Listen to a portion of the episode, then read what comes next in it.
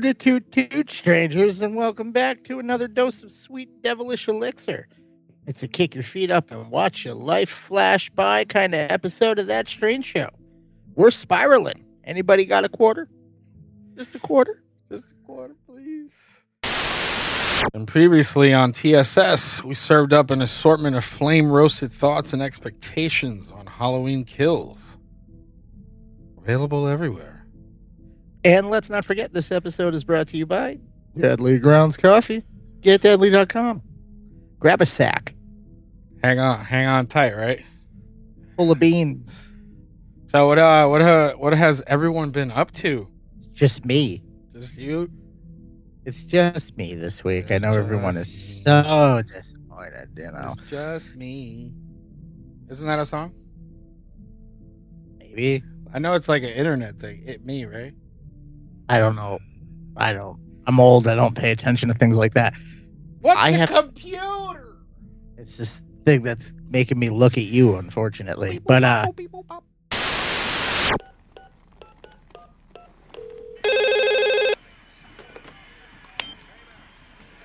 Yo, what you doing, son?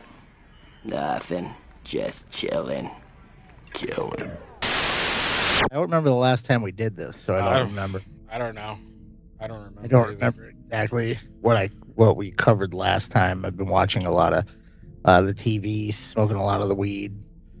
We talked about Halloween Kills. Remember, I said it right at the top of the show.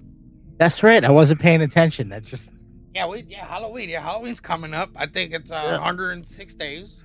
Yeah, something like I don't know. There's people acting like I'll even make fun of Mandy and say that she was all excited that we were in a Michael's. And they were starting to put the Halloween stuff up. And she was like, it's coming.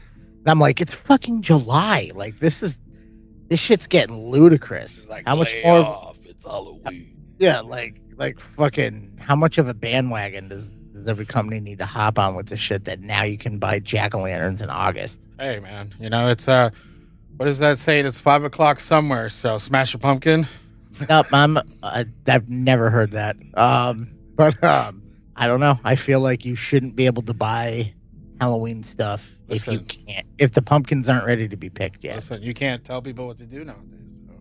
No, I can't because I'll get canceled, and I already dodged that like Matrix bullets on a regular basis. So. Yeah, but you know what didn't get canceled though?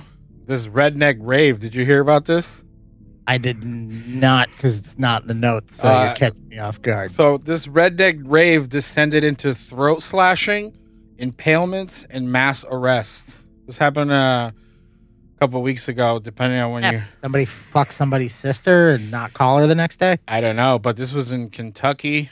Let's see, it says here, the weekend started off rocky. I got this from the Daily Beast. Police found meth, marijuana, and an open bottle of alcohol in the first vehicle they stopped at a traffic checkpoint. And then one of the people in the car had 2 active warrants for their arrest. So the sheriff was like, this doesn't bode well for this weekend coming up if this is the type of people coming in. So it said it was supposed to be a 5-day bash, dubbed a redneck rave. Before it could even kick off or like middle of it, one man had been impaled. One woman had been strangled to the point of unconsciousness. One throat had been slit. They arrested 14 people and charged 48 other people from 5 other states. But yeah, I mean, it says it was supposed to be the biggest country party you'll ever go to. It's pretty easy. 2 basic steps. Yee needs to be high-pitched, loud as hell. The ha has to be like you just smashed your schnuts in the door jam. And the end product should be something like, Hee-haw! And that's how you do it. Don't forget.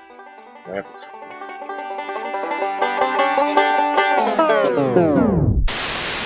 It sounds like the cops interrupted a blood orgy. So. Yeah, I mean... Where was this? Kentucky. I mean, are we surprised by any of this? Like, yeah, so it says by the end... I want to know the context of the impalement. Is there anything yeah, there is. So the details of the redneck incidents are grisly. So it says one person slit a friend's throat, and he remains at large, so watch out. 29-year-old man had a... Watch out in Kentucky. Yeah. 29-year-old man had allegedly strangled a woman until she passed out. One person lost the better part of a finger. What's the better part? Like, what's the worst part? I think the worst part of the finger is whatever part is left. Yeah.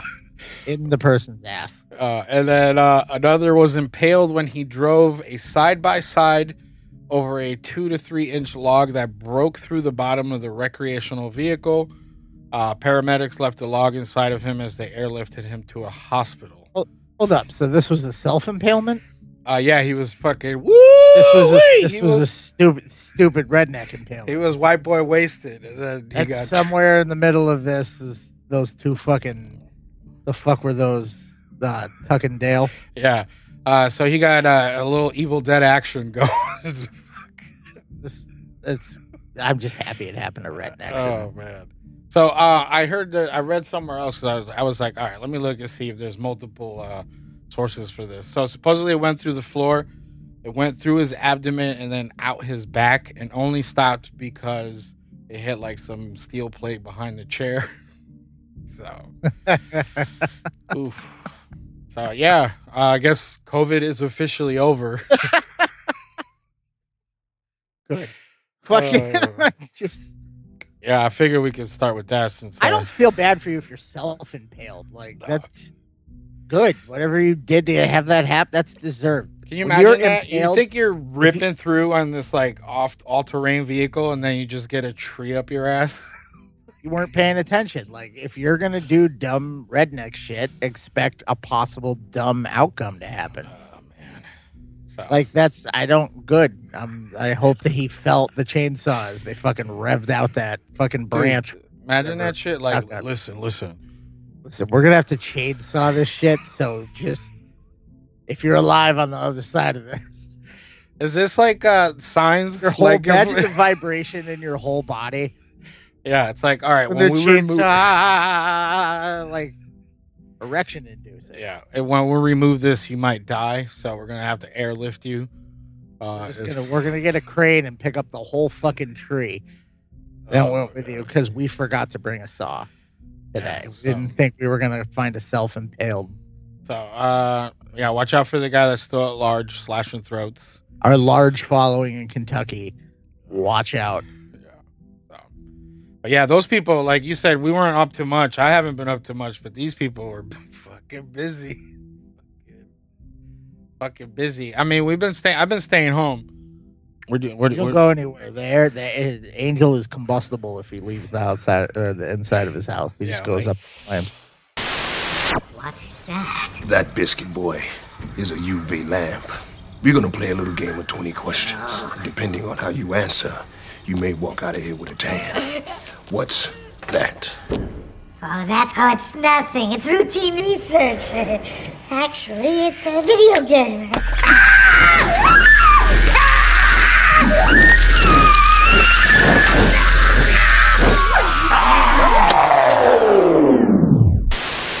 I'm a vampire. But you know what I've been watching?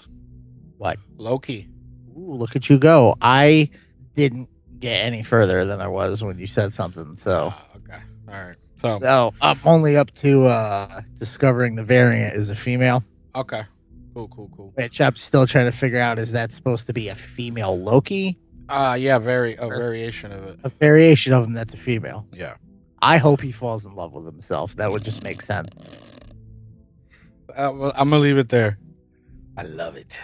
You're going to leave it there? Awesome. Now my mind's just going a million miles an hour. Well, I mean, if you know the comic, like some of the comic book stuff, because it so far the show has introduced like old comic book stuff and then up to the newer, some of the newer timeline stuff. But I'm digging it. I didn't think I was going to like it. I haven't checked out Falcon and Winter Soldier. Opted out of it, just like I'm opting out of Black Widow. I'm not paying that much money. Yeah, no, what was it, $30 on Disney Plus? To see a character that I really could have given two shits about. Oh, she's dead. Just I don't understand. It's a prequel. It's a prequel to Endgame. I believe a mutual friend of ours did his own review of it, saying that it was too much, and that's crazy for a Marvel movie. Oh wow. It was almost convoluted. All right. By the amount of shit that they tried to cram into it. Like, it's just one nonstop action sequence. Okay. And then keeping in line with the comic book, Invincible. I read a couple issues, dug the comic, but I finally checked out the show itself. It was fucking dope. Killed it. I really hope they come back. I know they're coming back with a second season. Would I get into it? I think you would, because it's very bloody, gory. But it's cartoons. It's cartoons, but it's very adult subject. See, my cartoons tend to be like those of the One-Eyed Alien or Farting Fire Robot or Belcher Children. Usually my realm of cartoon. Futurama was one of the last great bastions of adult animation. But I rejoiced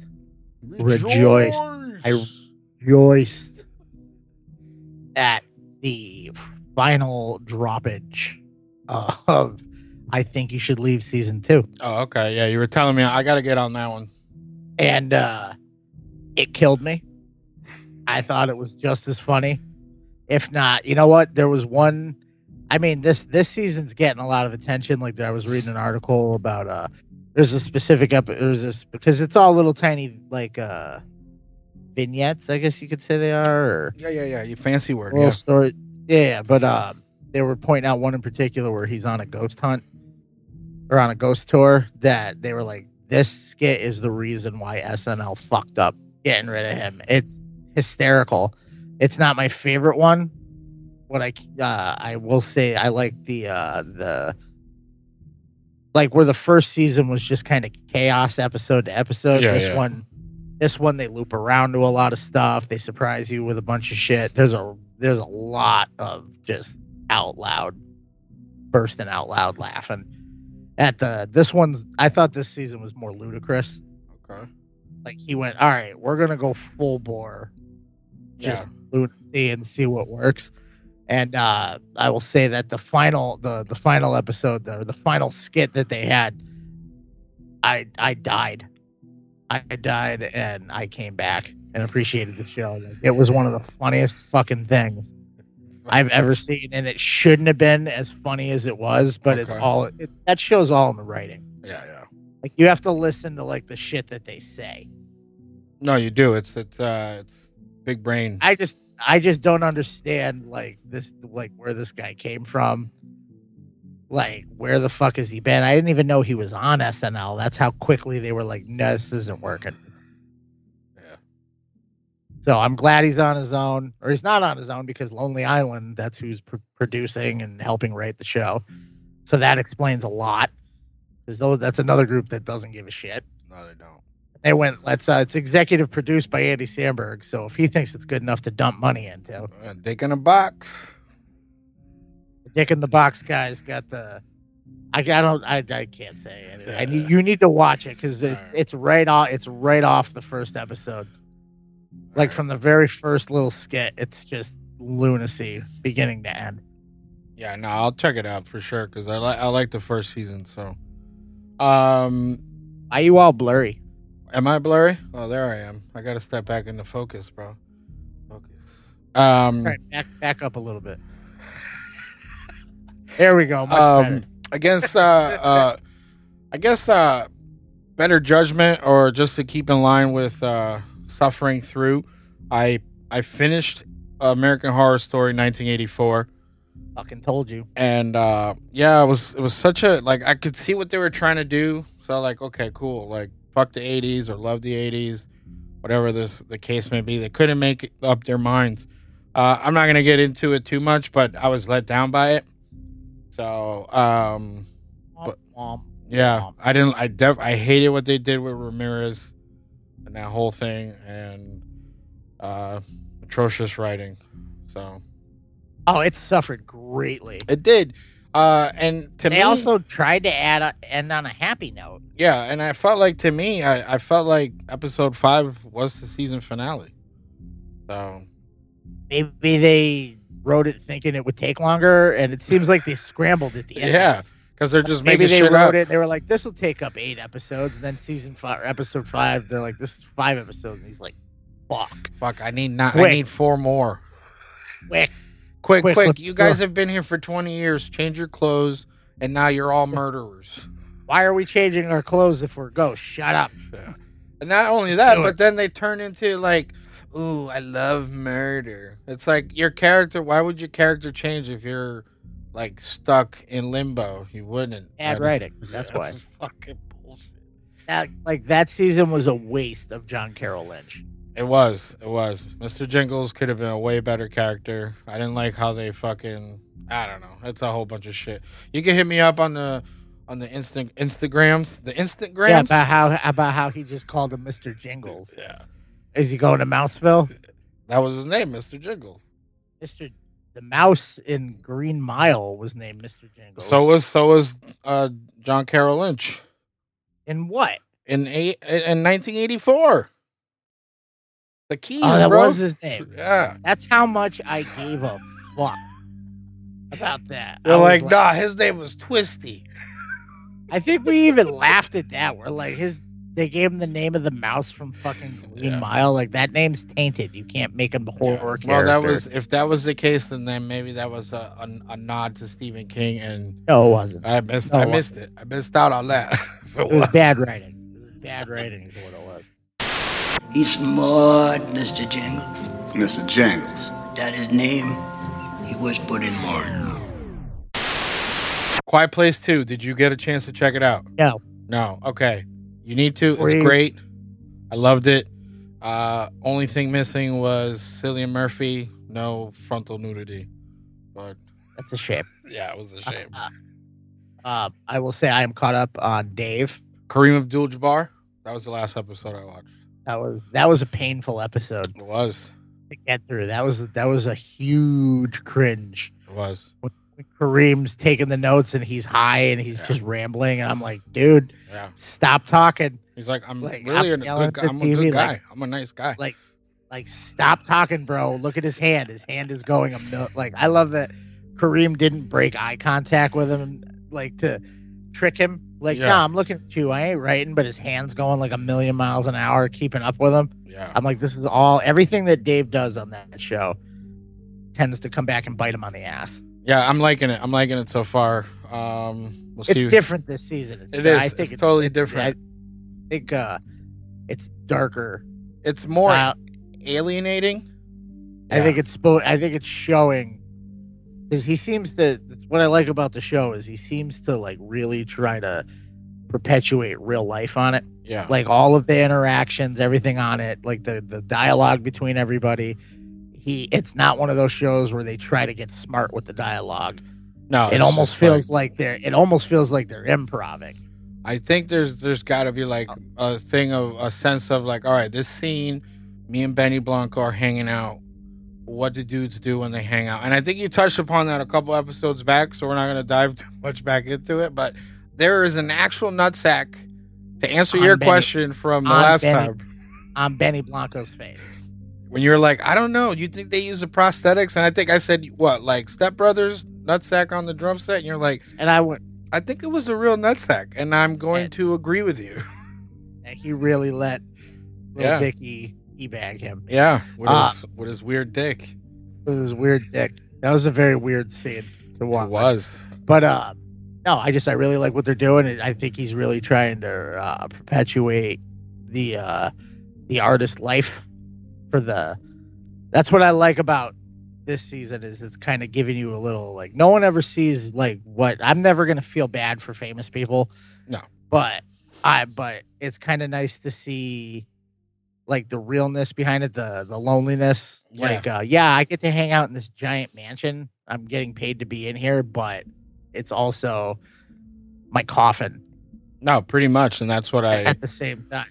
You know, because you're just by yourself. Your brain's eating itself, trying to I can't we're musicians. We partake in making music, but we work without deadlines, and I feel like my brain's eating me alive. Like these guys. Yo, where's the new song, bro? What the fuck?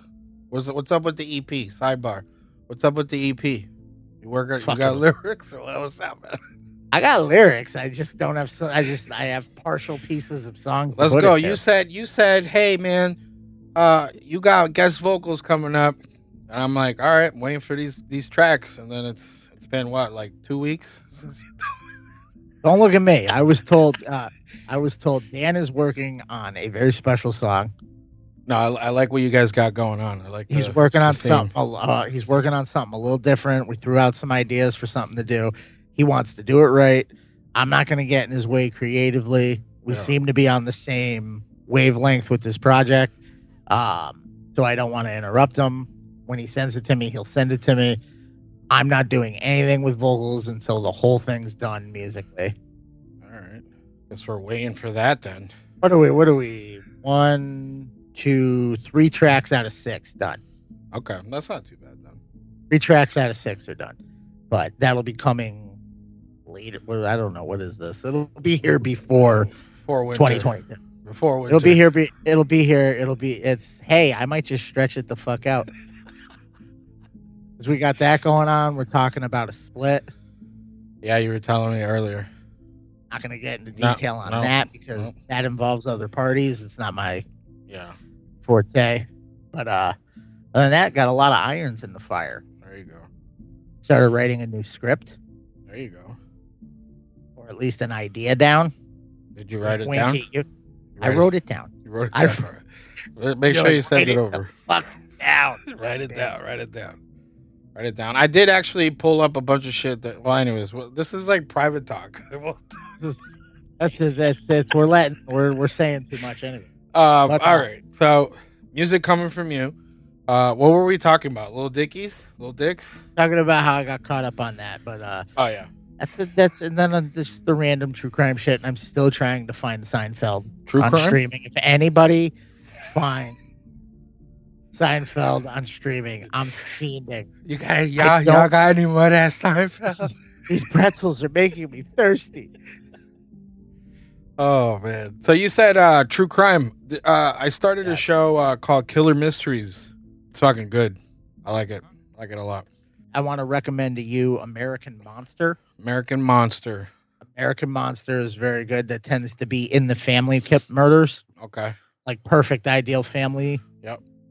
Scenarios. That one's a good one. We have. There's so fucking many that we watch. Dude, the fucking people are killing each other every day. There's so many shows. Dude, it's the fact that there's a whole streaming service of just true crime, and I haven't crossed any of the same story yet. It's legit. I don't glorify. Like that stuff and like serial killers, but we've had the discussion about the psyche of things. If it wasn't there wouldn't be shit to make about it. You know, and it's like we need to stop doing like some of this shit. I'm watching less horror movies and I'm watching more true crime because this shit scares the fuck out of me. Well, dude, that's what I've always meant. Like movies like Green Room, any home invasion type shit, like shit that can happen to me. I want to mention this particular story real quick, just to say how it gets you so fucking paranoid. It's this series. I can't remember the name of it. I'll tell you. I'll ask Mandy when I talk to her. Where it's stalking. Mm-hmm. And that it's crimes over time. So basically, this story was this lady was out with her daughter, and they got kidnapped, and the daughter was chained up in the closet, like to the overhead pole, like where you hang your shirts and shit. Yeah. She's handcuffed onto that, while the mom's chained up in the living room, and she's just raped and beaten, like. Repeatedly, but then also like dressed up in dresses and all this weird shit. And the daughter has to listen to this. The closet's in the same room. Yeah. So the daughter's having to hear this shit. And then that's fucking rough. Then the mom finally realizes who the guy is that's doing it to her. Yeah. She was a school teacher. He was a middle school student of hers. Wow. Who developed a weird, like he was trying to force, like he'd bring the daughter out and be like, we're a family. We sit and do family things together while the mom's got like a busted nose and bleeding. Yeah. And the daughter's screaming and stuff. And this guy was just like, we're a family now. I'm your dad. And this guy was her middle school student who became obsessed with her as a kid. and had spent the last 11 years following her. That's fucked up. No, dude, you don't understand. To the point, this is where it freaked me the fuck out, because this is how, like, you think you're situationally aware. Yeah, yeah. Of shit, but this kid, to the point where this kid memorized her life. He didn't have a job. He had his own independent money. So all he did for 11 years was basically be 1 foot behind her everywhere she went. And she never noticed him. Always there, to the point where, like, he would, like, touch her hair in church. Like, he would start going to the church, like, sit behind her in church and, like run his fingers through the ends of her hair that's, like, hanging down and shit for 11 years until he decided that it was time. Like, he had just, like, all that time since he had graduated high school. Yeah, that's the infatuation. I mean, obviously 11 years is a long time, but, like, the infatuation grew to, you know, the next level where now action is the next. That's the shit that fucks me up. Also, listen to me, people. Stop living in the woods. Stop living in places where if somebody comes to your house, you're not 20 miles from the nearest fucking, like, there's a whole show based around it. I can't remember the title. That's how many we're watching, because we're, like, getting caught up. Everything's all mixed up. People are evil. Dude, Discovery Plus has so much shit on it. I'm gonna plug it. I don't fuck with it. It's got so much shit for true crime. It's like you can never get enough of it. But it's like there's a whole series based around just people who live in the woods. Like, live out like where my old man lives, like out in the middle. Like, you can, like, scream. Like, you could fucking butcher somebody in their front yard. They could be screaming. Nobody's gonna hear you. Anyway. Like, there's whole series. Like, there's everything. Well, I know. You're saying, like, people don't live in the woods, but I say people don't kill other people. And I'm saying that that is unavoidable. Yeah. Your best approach is to make yourself less of a goddamn target. No, you got to do, like, get some turrets, you know, at the edge of your woods. Get those little. You're talking to a dude that's drilled screws at certain heights in his windows for me that I've predetermined is just wide enough that somebody can't climb through. And that's because of Richard Ramirez, because of that documentary. I was like, motherfucker, just straight up came in people's windows, just random. Houses. Yeah, we did. It was the Richard Ramirez the saying on it was like it says the Richard Ramirez thing, and then it says lock your windows, and I was like, fuck, we gotta check the windows. Well, I don't. And then I do shit the other night, like I left the door just totally unlocked for the entire night. Did you shit your pants in the morning? Where you're like, I did over the fucking thrashing that I got for Mandy. We're leaving the fucking door unlocked that night. She fucking woke me up with a punch in the face. We could have died. You punched me in the face. It's better than what somebody could have done to you. You could have woke up with a knife fucking deep in your fucking I'm one of those guys that's like, I got a big pocket knife and a baseball bat. I'll be fine. Oh, man. Not unless if you run towards them with the baseball bat, they'll get scared. Yeah. No, you gotta unless they got a gun, then they shoot you. Yeah, you got to be trained in jailhouse stabbing techniques. Ninja shit. Oh, I also watched The Hunt, which I recommend. All right. Yeah. That's the cancel movie, right? That was a fun. It was fun? It was fun. I've only gotten as far as the little piggy coming out the crate. Dude, it was so... You didn't even make it to the shit. Like, that shit goes haywire. All right. So fast, and it's hysterical. All right, like, it's fun. You got Glenn Howerton's in it, for fuck's sake. Dennis Reynolds. Yeah. Like, it's the movie's funny. Ike Barinholtz is in it. It's one of those movies where, you know, they were like everybody involved in it got involved in it because nobody's in the movie for long. Okay. Like, it's one of those where once it starts. No, it doesn't. You're like, this guy, never mind. All right, this can never mind. Oh, that guy's famous. Never mind. Like, like, it's all right. Don't ruin it. It's everything's just, it's so gory. No, I did hear it was good, and that that's why the creators and like the people that were like creatively involved were so pissed off that the movie didn't get the proper release. Well, that's because when you watch it, you will totally understand. Okay. I like we were watching this and we were like, oh, that's why. It's not at all like it caught me off guard. I was like, oh shit, it's like that. That's the way I want, I like it. That's the way I want, I like it. You know what else was good? What? The Tomorrow War. That was surprisingly good. All right. I'm going to put a dog ear on that. Yeah. You have to shut your brain off. You do, because I mean, it's good in that way that like Con Air was good. Nah, it's just fantastical, unbelievable shit happening to Chris Pratt, who's a science teacher with a big brain. The alien design was dope. I like a nice little time travel movie. You mix some fucking aliens. I actually really enjoyed how they did that too. Yeah. Like the transition for time travel, I was like, all right, this looks cool. Yeah, so I do recommend it. Turn your brain off. I also, like I said, I'm like you said, this is right up your alley, and I was watching it. I was like, yay, this is good. But Chris Pratt, different kind of Star-Lord in this one. He knows how to pick scripts. He does, because it was Chris Pratt. Well, he shows them all to his father-in-law. Yeah. Shows them all to Arnold. Goes, would you make this? And he's Arnold's like, I don't know how to do it. Yeah, J.K. Simmons was pretty good in it, too. I like him. He's good in everything. Dude, he's so buff.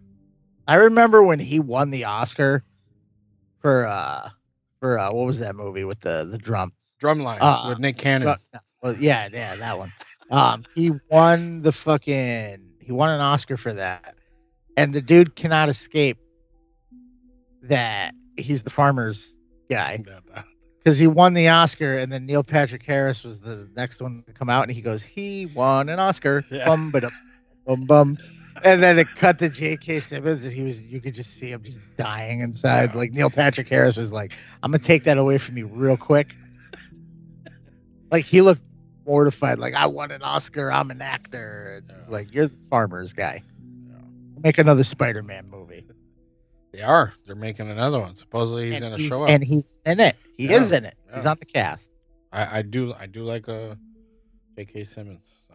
Have you ever seen Tourist Trap? I know you have. Yes. It's available right now. AMC Plus, Shudder, and Tubi. Go watch that. It's fucking crazy. Mannequins come to life and all that kind of shit. This one here... caught my eye. It's called The Zero Boys. It's on Tubi. I was actually just looking at that one. Says it's a slasher in the looser sense. This horror movie sees a group of friends celebrate their paintball tournament win with a trip to the mountains with their girlfriends. They soon find themselves in a real-life survival situation when they encounter actual killers, not made-up ones. The protagonists will have to evade ruthless psychopaths and booby traps.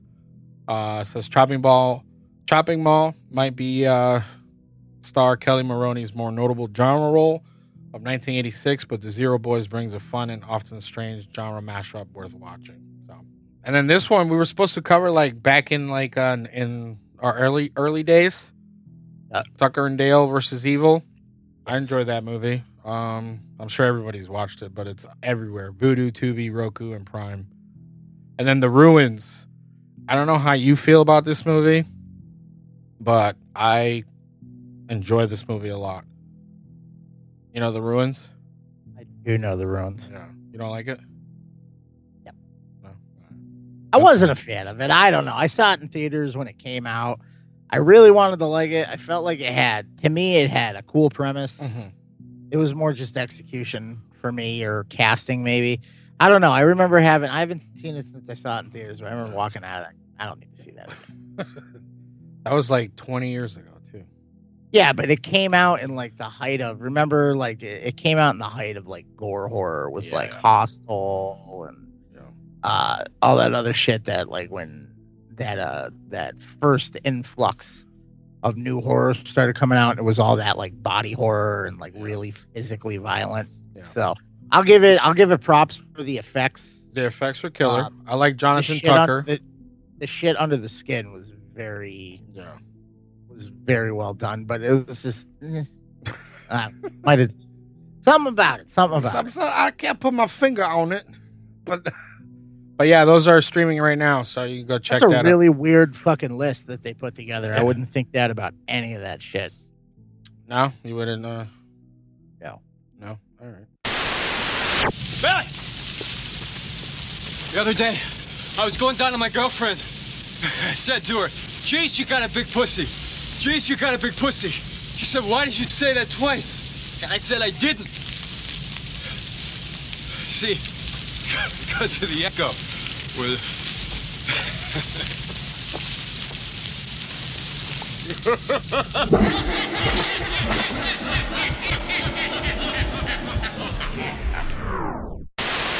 Are you allergic to the pussycat? No. I tried to come up with something clever to say, but I had nothing. So, you know, cats are like portal animals and shit like that. This thing here was saying about cats in the link of cemeteries. I don't know why I put it in here, but I always feel like cats are weird. I don't know why I put it in here. But cats are weird to me, and like, you know, you ever had like a staring contest with a cat and you just like see like this? All the time. Like, what do you see in their eyes? Do you see a universe or like? No, I wish I could eat you. Yeah, that's really like we had a couple cats. We have Luna now, and that's the only thing I ever tell her is like, because they're like, "Why did she bite?" And stuff. I said, "Because she would kill us if she could." I feel like cats feel like they want us for our stuff. Yeah. Like do my bidding. Do my bidding. They like the soft bed and the food they don't have to hunt and kill. But I feel like they secretly hate us. You know, when you're like trying to get a cat to play, and it's just like cats are the only pet out there that'll look at you. We're like a disgusting. Like a cat can reduce you. So like, get away from me, you peasant. You're like, why don't you want to cuddle me with your bean toes? Like, and it's like, fuck you, I got. Like, these bean toes got blades, bitch. You realize that if I was 2 feet bigger, I would eat you, asshole, first. Oh, yeah. I mean, a bobcat's not much bigger than a big house cat, and they'll fucking tear your throat right out. Oh, yeah. Except if you're that guy protecting his wife in his driveway, and he didn't know he picked up a bobcat. And when he did, he fucking chucked it, because he knew better. Well, you see, that's the thing is, cats are small enough that you can do that with them, but I feel like that's why if an old lady dies, first thing the cat does is fucking num num num. Yeah. Eat him the fuck up. At least the top. Then the fucking scene from Batman Returns starts happening in the fucking house, and then she's like, "Hear me roar." And it's like, I thought you were dead. Not no more. I got this cat life. I'm sure the old lady next door to me wishes that's how that turned out for her, but instead she got no eyes. Well, I think it's because of the during the times. I mean, cats have been depicted like as far as back as like Egypt and shit. And, like, they were mummified. So like, I just feel like cats are just like weird. I don't know. Cats are genetically predispositioned from history. Yeah. To spoiled, rotten assholes. Yeah. Or like familiars and like shapeshifters. I don't know. Yeah, if you want to take it to a mystical standpoint, sure. I believe that was the point of this. Yeah. I was like bean toes. Bean toes. I like a cat, a cuddly cat. They do. They have jelly bean toes. It's a wizard. It's a warlock. Cats have jelly bean feet, all right? Look at the bottom of a cat's foot. Yeah, it looks like fucking like that. Like little tiny jelly bean feet. But then you touch those and they split your finger in fucking half. Mm-hmm. Cat claws are the sharpest thing on the fucking planet as far as I'm concerned. They are. They should be using them as scalpels. That's how sharp I think those fucking They are. And they fucking, yeah. This one's looking at me right now. She's like, you talking shit around, I won't. You and your mans could get it. The second you fucking die, I'm eating your face, chubby. You got a lot of that good meat. Well, it's because, this one I like to throw a blanket over her. Yeah. So she doesn't know what's going on, and then I just fucking pet the living shit out of her real quick, and then I lift the blanket, and she's, what year is this? Where am I? Who am I? Or I pick her up, and I dance her around, and I go, ba-ba-bee-da-bee-da-bo-bo. I just shake her around, and then I let her loose. Yeah, then you're singing, and she's fucking, I'll kill you, son of a bitch. I'm going to kill you. That's like, I would never want to decode like a decoder to like take cat sounds and turn them into English, because I feel like they would not say anything nice to us. No, they're it'd be like in tongues, it'd be like you're fat. Yeah, they're like, meow. They're like, oh, that's cute, sounded cute. It was like, you stink. Listen, little kid, you, and it's like I can't wait to be big enough to eat you. Yeah. I can't wait till you die. Give me blood. Yeah. Whiskers. All right, moving on from the cats. Clean to the bone. Ari Aster executive produces upcoming stop-motion supernatural horror short, The Bones. Did you see this? No. So it looks like, horror short, stop-motion animation. The Bones. So it says filming has wrapped on The Bones. What's particularly notable is that the film is being produced by Ari. Cristobal Leon Joaquin Cosina directed the short stop-motion horror tale. So it says The Bones is a dive into recent Chilean history, just as the country is drafting a new constitution to replace the current document, which was passed during Augusto Pinochet's brutal dictatorship. The premise is a callback to the world's supposed first stop-motion animated film, dated 1901 and excavated in Chile in 2021. The 16mm footage documents a ritual in which a young indigenous girl uses human bones to summon the spirits of two of the best-known ideologues of conservative Chilean values, founding father Diego Portales and close Pinochet collaborator Jaime Guzman, to unwrite history. So it says, with La Casa Lobo, Cosina and Leon struck me as the clear successors to Jan Svanker and the Quays, Astro explains. Here they seem to be channeling a Ladislas Starovich and Joe Peter Witkin while sharpening their uncanny and unmistakable signature. Los Huesos is a brilliant film by two utterly singular filmmakers. So, I mean, he just name dropped a bunch of fucking pinkies out fucking creatives, but I mean, I wouldn't expect less. He's like, it's a taste of the age, you know what I mean? So it's I roll. Yeah, but I mean, Ari Aster has quickly become horror movies for the people that sniff their farts. Yeah, still good though, but yeah, it's like, fuck, man, can you chill, bro? Can I just no? There's a story behind it, dude. You just frankly don't get it. That's justification for movies that don't make sense. You just don't. You didn't get it. It's big brain time over here. Well, it's like you can go into like Joe's House of Horror group and just type in Ari Aster and everybody jumps down your fucking throat about it. What, that it's good or not good? Not good. Oh, okay. Well, we'll move on from that. You're like, whoops. Fuck Ari Aster. What I meant. Yeah, that's what I meant. Harry Aster. Aster. Harry Aster. Hey, listen, you don't want another Zach Gilligan fucking callback.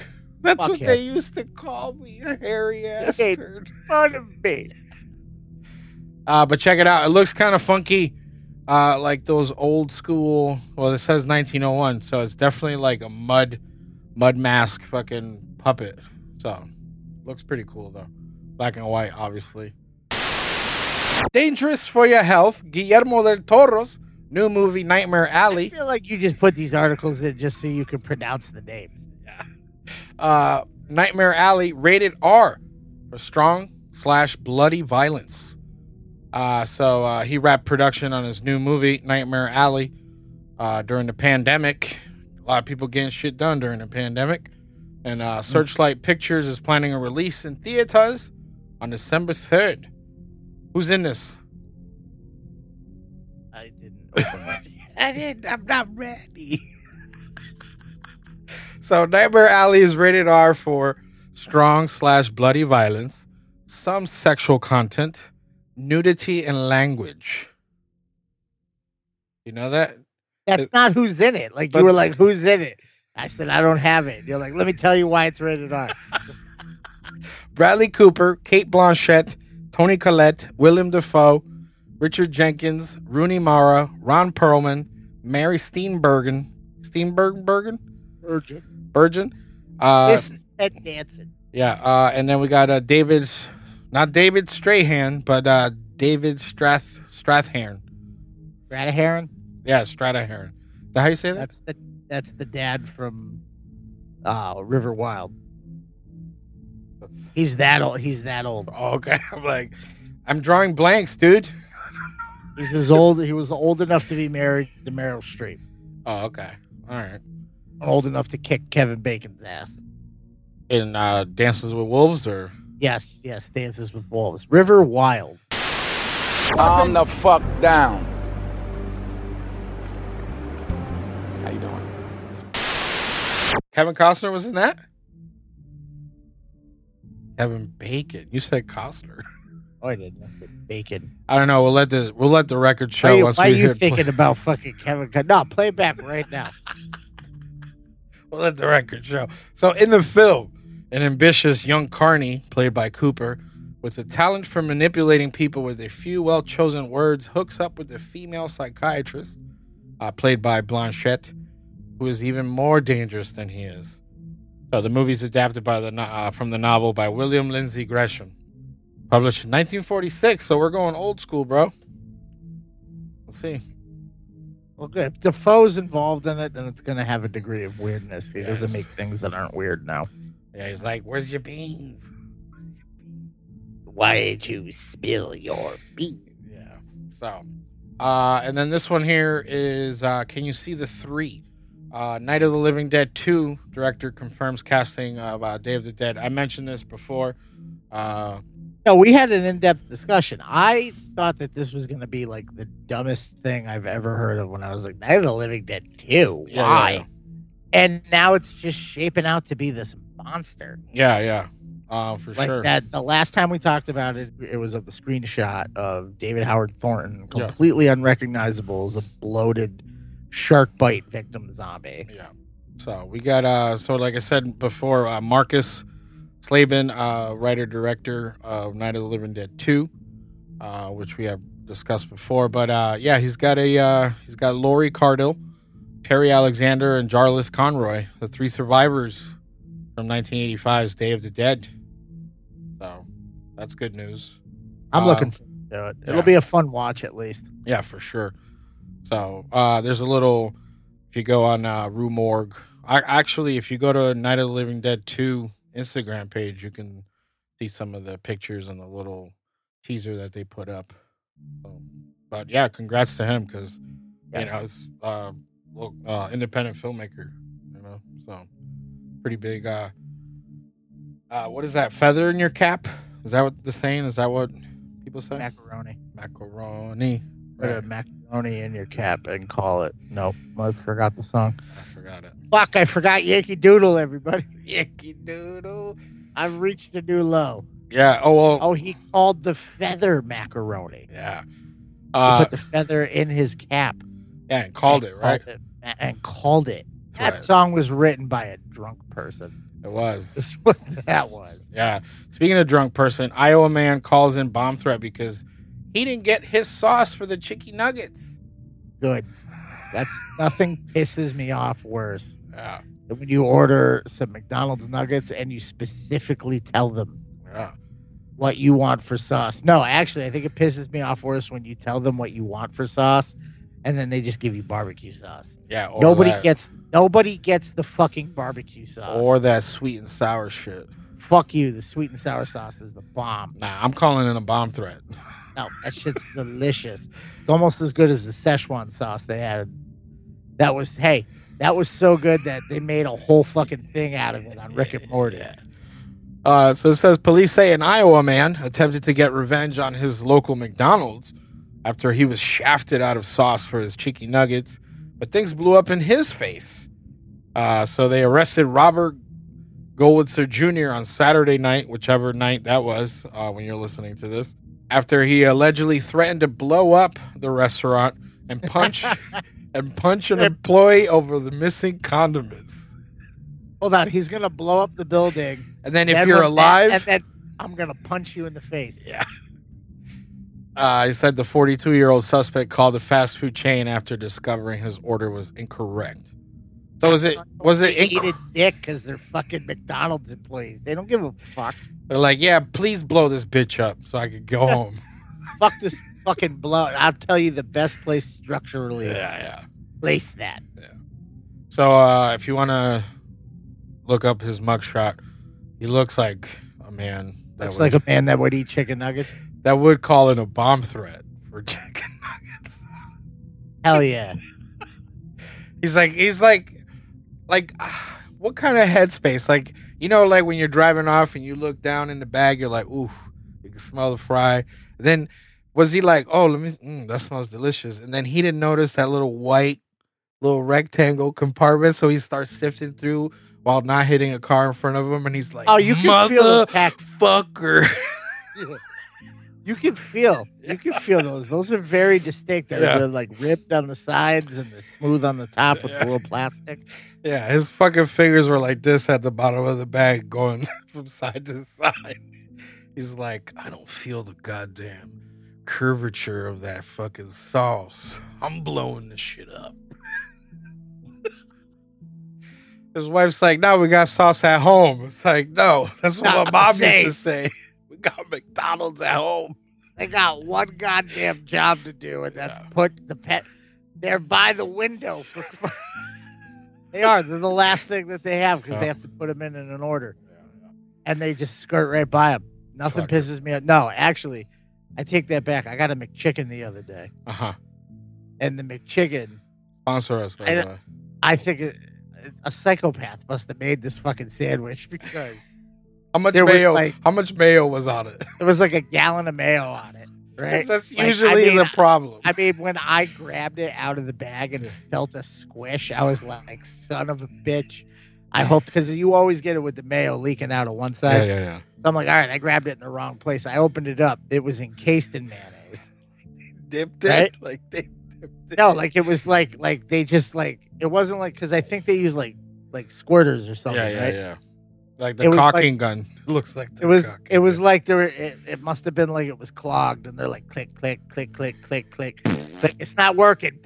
All over the sandwich, and they were like, "He's probably fat. It's okay. Folded He'll be fine with it." Folded it. But then they put the lettuce. Mm-hmm. That was underneath the chicken. That was the bottom. Okay. It went bread, gallon of mayonnaise. Yeah. Chicken. Yeah. That was completely overcooked. It did. Like it felt like they threw it back. Like they threw it back in the fryer. Like it was like that. And then this is where the psychopath kicks in. Then it's dry with the lettuce. And then the bread on top. Wow. So the lettuce was on the dry side. There was a fucking snifter full of fucking mayo on the bottom of the thing. And it's just, I threw it out the window. I was going to say, question. Did you eat it? No, I chucked that shit. It was unedible. Yeah, no. Like the mayonnaise, like I'm trying to drive and eat. The whole bottom of it had mayonnaise all over it. Like, I'm not sure. You would have showed up to work. You would have showed up to work with like just at the bottom of your shirt. Nasty as stain. Because I don't know if you've ever noticed. I don't know what they use for mayonnaise at a McDonald's. But the second air hits that mayonnaise, it turns like a clear yellow. like it looks like somebody, like I can't tell if they hocked a loogie on my fucking food. It looks like mucus. And it tastes weird. Yeah, there's a certain threshold of mayonnaise. You have to eat that chicken before you pull out of the parking lot. Like it just needs to be housed immediately. Yeah. I did see somebody at my work take a McChicken and put a whole thing of French fries on it and eat it, but that's a different story. And I judged that I judged them very hard. Why? They're like, you're going to eat the fries anyway. They're like, it's delicious, and I'm like, you weigh 400 pounds. I'm sure you know what delicious is. Did you throw away your mayonnaise? Not enough mayonnaise on my sandwich. I think they gave you my sandwich. Did you get the McMayonnaise with with the crouton, with the chicken crouton, with the chicken shavings and the 10 pounds of lettuce? Oh man, yeah, some psychopath. I didn't even like the good lettuce. They had like the thick shit on it, like the bottom. The fucking knuckles. The knuckles were on it. That's dude, you were either at the fucking window like, oh, and they're like, oh, please hold on. And you're like, yep. And then you're like, they're like, hi, can we help you? And you're like, yeah, let me get a McChicken. And they're like, coming up. Give him the sandwich Steven made. Yeah, Steven's like, I mopped the floors. Yeah, but I'm mopping the floors. Make this sandwich, Steven. I make a sandwich. I Hubie Halloween back there making my fucking food. It's the coolest. People like the mayonnaise. Oh man! All right, moving on from that. So don't call in bomb threats, and just go back around and give them an earful. Hi, is it costing you anything to give me some goddamn sauce? Yeah, now they charge you for extra packets of sauce. Extra. Yeah, they have a predetermined amount that you get by Get out of my mouth. They have a predetermined... See, I'm gross. When I was a kid, I used to take the sweet and sour, and I'd put it in the box with the nuggets, and then I'd shake it. You're making fucking Chinese chicken fingers, bro. That's what I'm doing. Sweet and sour chicken. But everybody used to judge me because I was a fat kid. And apparently, anytime you discover something and you're fat, it's because you're fat. They're like, how'd you do that? Not just because your fat head. I've had boneless chicken wings, and they're like, of course you have, fatty. Yeah, of course,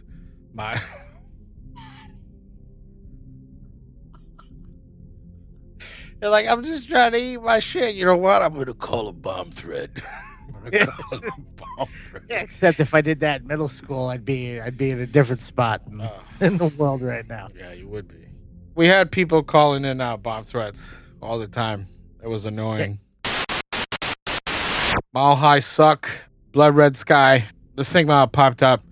I think it's going to end up being on Netflix, yeah. Vampires on an airplane? Pretty much. On the motherfucking airplane, bro. So it's Blood Red Sky, but it's also known as Transatlantic 473. Terrible name. Both the titles aren't great. As an upcoming action horror film directed by Peter Thorward, who co-wrote the screenplay with Stefan Holtz.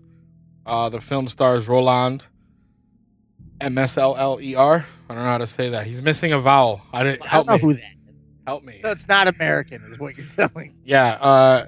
Perry Baumister, Chidi Ahufo, and Alexander Scheer.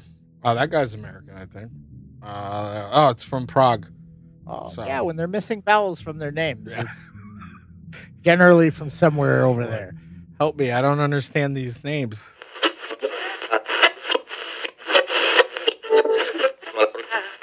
Blood Red Sky. Holy shit, did that look good. Yeah, it looked pretty intense. So it says Nadja and her 10-year-old son are on an overnight flight from Germany to New York when a group of terrorists violently take control of the plane and threaten the lives of the passengers. Suddenly, Nadja faces an impossible choice.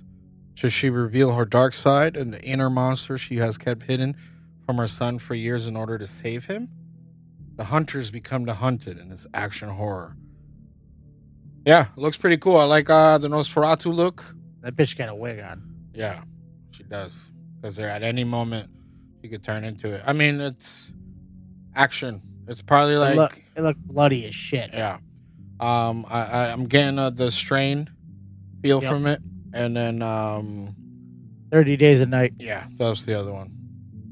That's what she was reminding me of, was like a 30 Days a Night vampire. Like that thing, that last shot of that trailer she's like full teeth. Yeah. Like the Pennywise mouth. Yeah. Go on. Like that shit was crazy looking.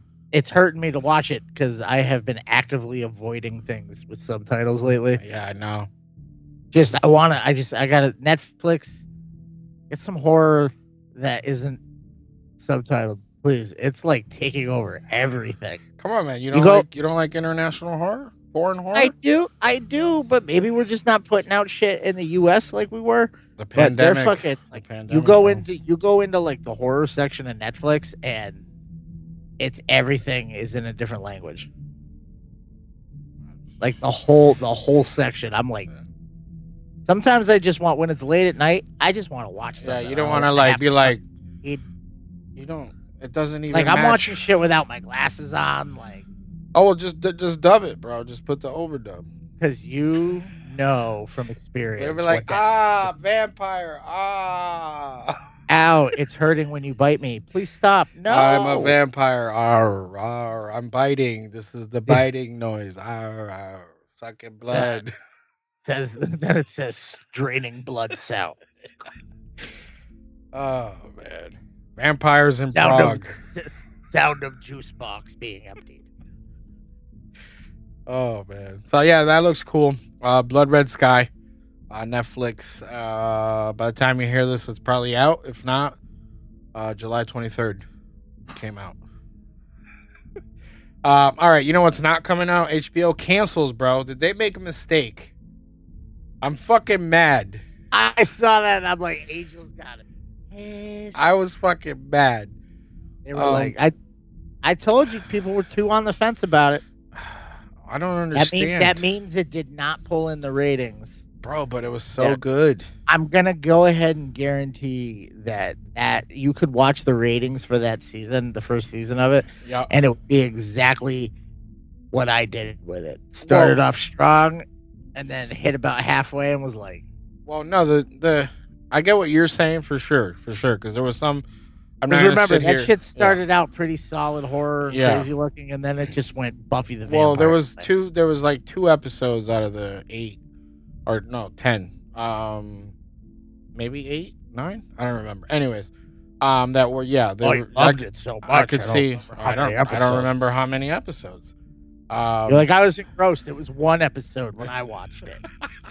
It was one long one. But I can see what you're saying. But I think that because that's it. They told the story of the source, so this would be them making stuff up to continue under the name. So they went, this didn't do good enough to pay people to come up with brand new material. So while paying for the rights to use some Lovecraftian shit. Yeah. So I mean, it says so taking to Twitter, creator Misha Green shared an early story Bible for the once planned second season, which the team had dubbed Lovecraft Country Supremacy. Season 2 would begin in a new world, and that new world is a country that sits precisely where the United States used to sit. Welcome to the sovereign states of America. This new country was going to be broken up into 4 distinct zones: tribal nations of the West, the White Lands, New Negro Republic, and the Jefferson Commonwealth. And then most interestingly, the New World was going to be overrun by zombies, which I felt like that was unneeded, but whatever. I think it was a one-season show, like a lot of HBO stuff. But fuck you. If you canceled Watchmen, why the fuck would they keep going with that? Because Watchmen was like critically acclaimed. That was all the way through. And they were like, nope, we're not doing a second season. Maybe they couldn't afford to pay Jurnee Smollett now that she's... big deal Hollywood now. Well, let's see. I think that the reason why she's putting this out, like, this is what we could have been, I think, is because, like, you know, there's other studios, there's other production companies, so but it's kind of smart for her to be like, I'm ready to roll. I have a story. It's 4 fucking, you know, it says and they're like, nope. Yeah, it says the White Lands is a territory that is completely overrun by zombies, most of them the slower variety, with pockets of fast-moving zombies, your favorite. Once One price of the origin spell was the creation of the zombie population. Green explains in further detail, years into that epidemic, a joint effort was undertaken to corral the zombies into one location in the center of America and in the White Lands. Well, anyways, it got canceled. I'm sad, but at least, you know, the Matt Ruff novel, you know, got told, which is the initial. And it ended on a note that it could have ended. You know what I'm saying? Like, if that was it, because I was unsure. I'm like, I can see a second season, but I myself was like, they're going to have to start making shit up now. And do they have the creative team to be able to expand on that? You know what I mean? So, but you got to remember, this shit all comes down to, it does all come down to ratings. Yeah. That's where they make the money to pay for the shows. I'm going to go ahead and guess that Lovecraft Country was a very expensive show to pull off. Yeah, I think so. Because I feel like, I mean, I know we all know they've ended shows just because it was like, there's not enough people watching this for us to cut these checks. Yeah. Like, get Danny DeVito. Why they're killing Walking Dead. So it says here, I was looking further down because, you know, like we sometimes... we look at the comments here. Someone says, "Oh wow, zombies!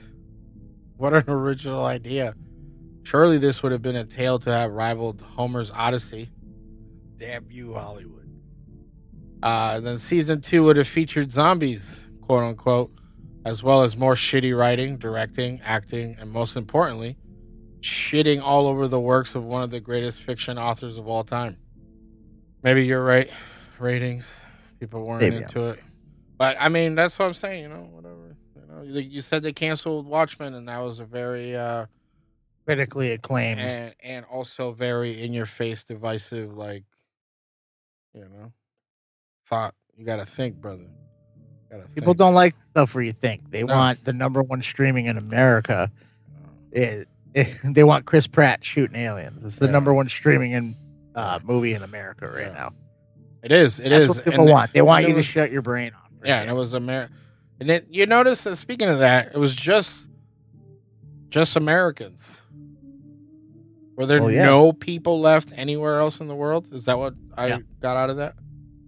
I thought she said when he went to the future that she said something like there was 530,000 people left. And they were only white Americans? Only left in America. A couple of black dudes. Were a couple of the random and whatnot popping up, but that movie took place in New York. So they're like, all right, you're gonna time jump from Massachusetts to Connecticut. Yeah, well, we could just take the highway. Nah, this is quicker. Falling out of the air. Yeah, 30% of you coming back. Yeah. Nope, 10%. Sorry. So I guess keep fighting that fight. Maybe we'll see Lovecraft find a new home on Tubi or something.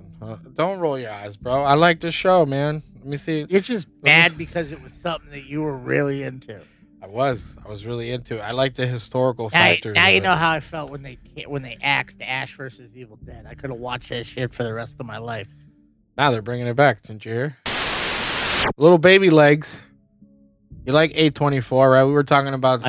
We were talking highly of them the other week. So they have a biblical horror called Lamb. We got a... I don't know how you feel about Numi Rapace. How do you say her name? Rapace? Rapace?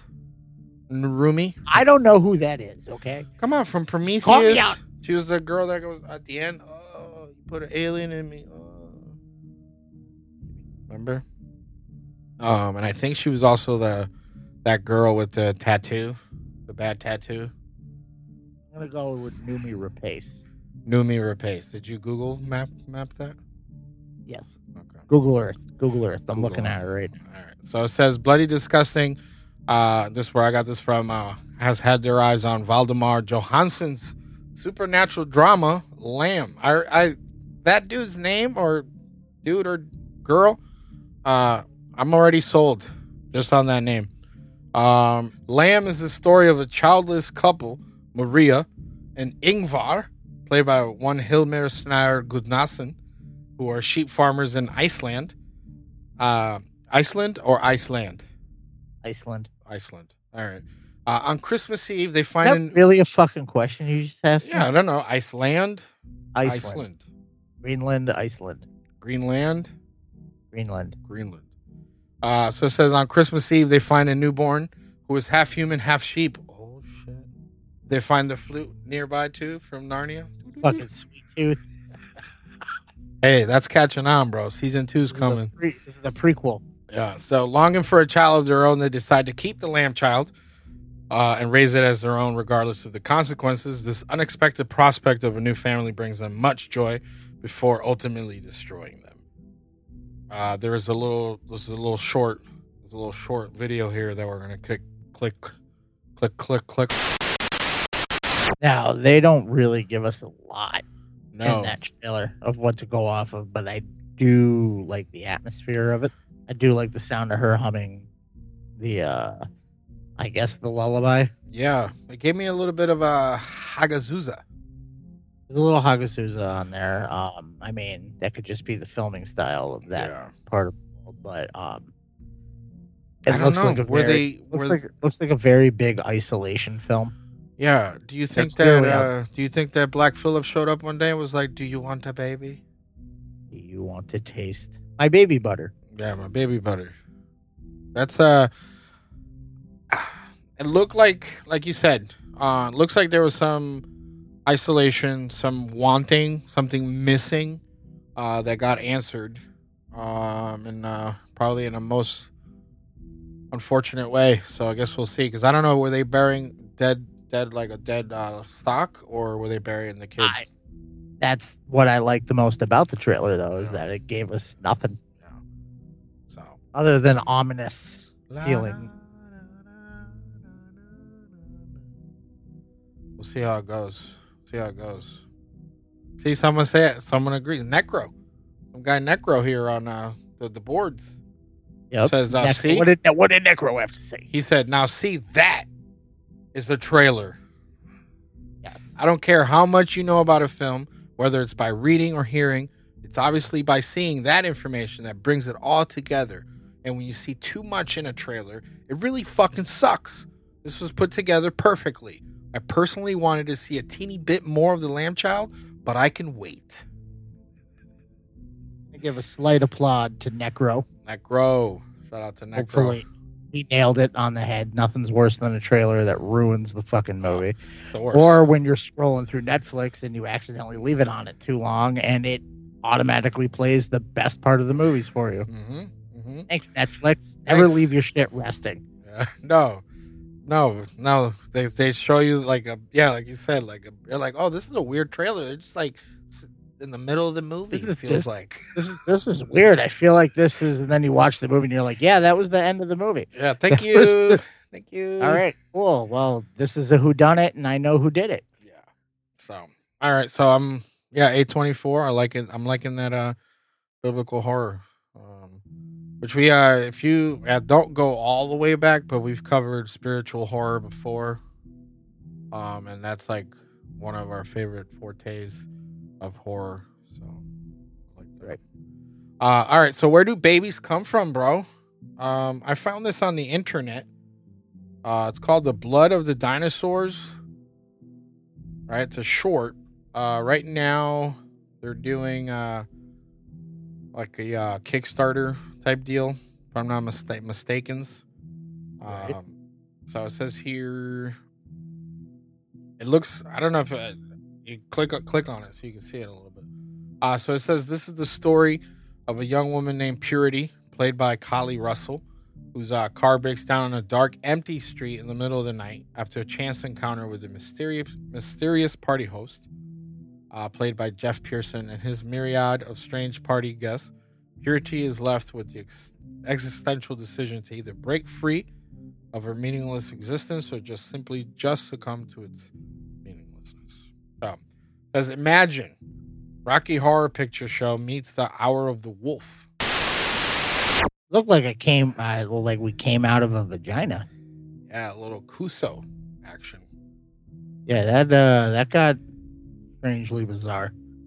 So it says, this film is born out of director Joe Baden's love for mixing and mashing genres, particularly science fiction, 60s psychedelia, and Twilight Zone mysteries. The film is also a love letter to the classic choose-your-own-adventure novels of the 80s. So yeah, it says this will be a mashup of a wide array of varied cinematic influences that range from Star Crash from 1979, The Color of Pomegranates from 69, to Beyond the Valley of the Dolls and Twilight Zone, the original series. He's done other two films you can look up. One's called Sister Tempest, and then the other one's called The God Inside My Ear. And then that'll give you maybe a little glimpse into his style. But he's got a Kickstarter going on right now. 12 days to go. Maybe he'll get funded by the time this is all set. So yeah, check those guys out. Independent horror. I mean, it looks fucking weird. Looks weird. So I'm assuming, you know, a lot of independent horror, some special effects, and that kind of stuff, you know? Right? Exactly. Don't forget to hit up Wuchi.com for all your pro quality, hashtag prosthetic, and hashtag SFX makeup all year round. Use special code MandyStrange for 15% off your entire order. That's MandyStrange for 15% off.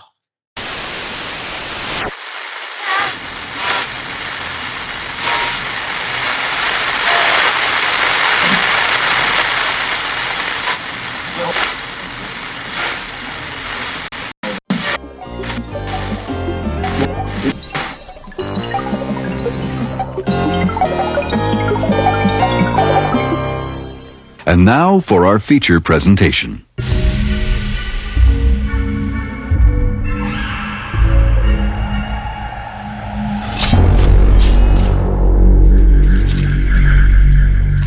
Ah, two young lovers.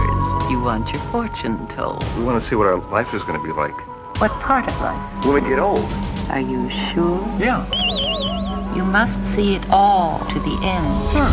There's nothing outside. I'm going outside anyway. There's nothing outside. Nothing. One of these times, the door will open in your life, and you will step into the amusement park. Oh, no, it's fun. You'll like it. You'll really like it. Full of hope, anticipation for the future, and curiosity for what you will find there.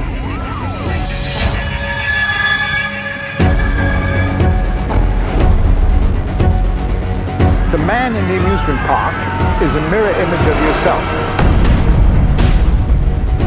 separated only by the passage of time. Why are you punishing me like this? For heaven's sake! Hello? There's nothing out there. I'll see for myself. Bye.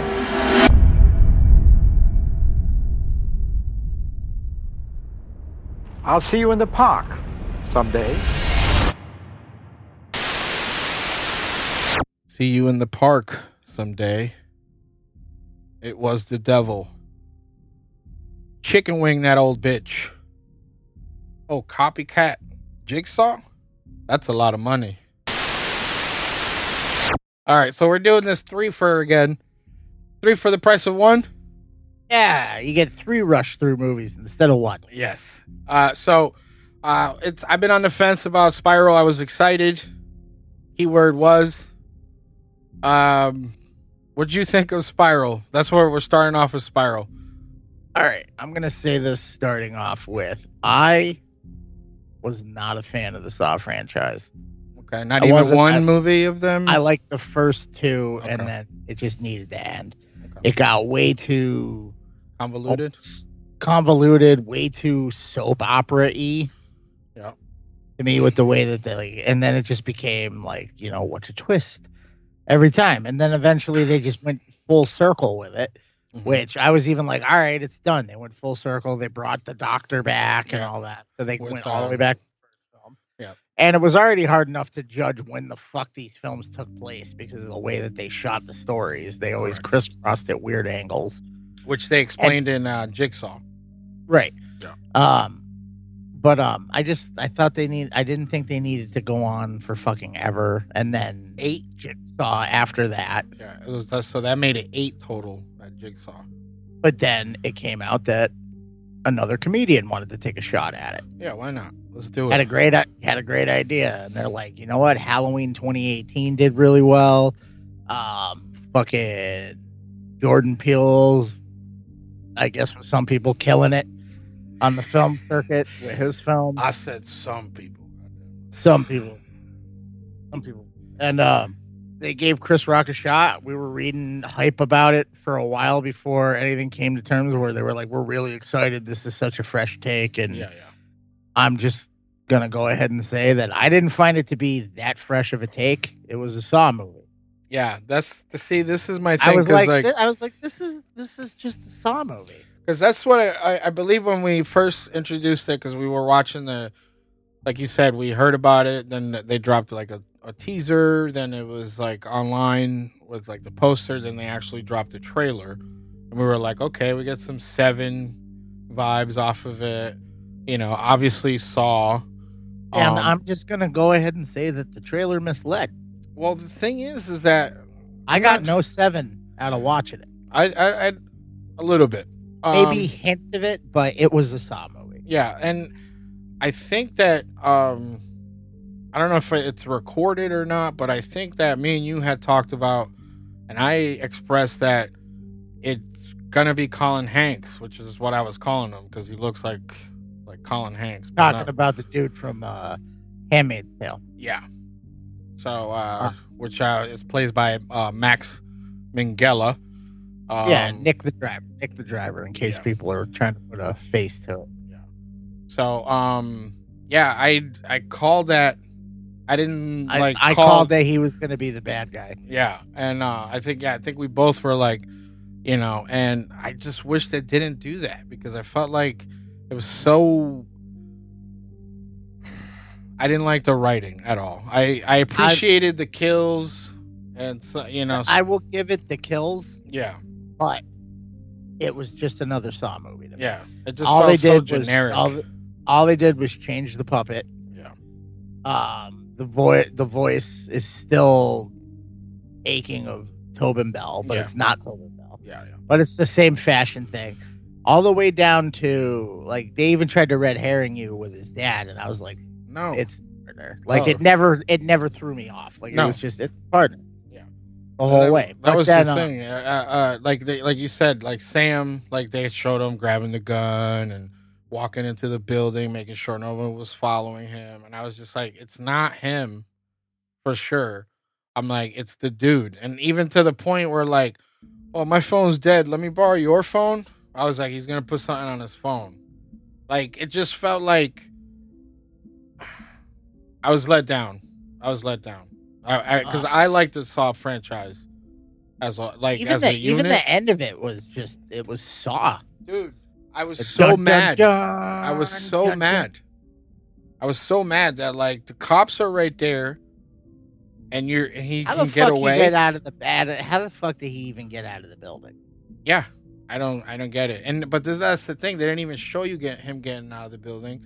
It just ends. It just shows him going down in the elevator. Going bye-bye. And Chris Rock, no! I'm like... Samuel Jackson getting drilled. Yeah. But it was just... I was let down. Which I thought that was cool. Like, visually, the kills, awesome. I guess that you can chalk it up to the legacy of the Saw franchise for that, you know. I could have used a little more... noir, which is what I thought we were gonna get. I thought we were gonna get like a dark, gritty crime story. Yeah. But I mean, we what we ended up with was another Saw film that followed the same formula as the Saw films, except this one had the message of bad fuck cops. The cops. Yeah, bad cops. And that's the thing, because like I was like, dude, like you're not even original. Like Serpico is a better movie than this about a cop that.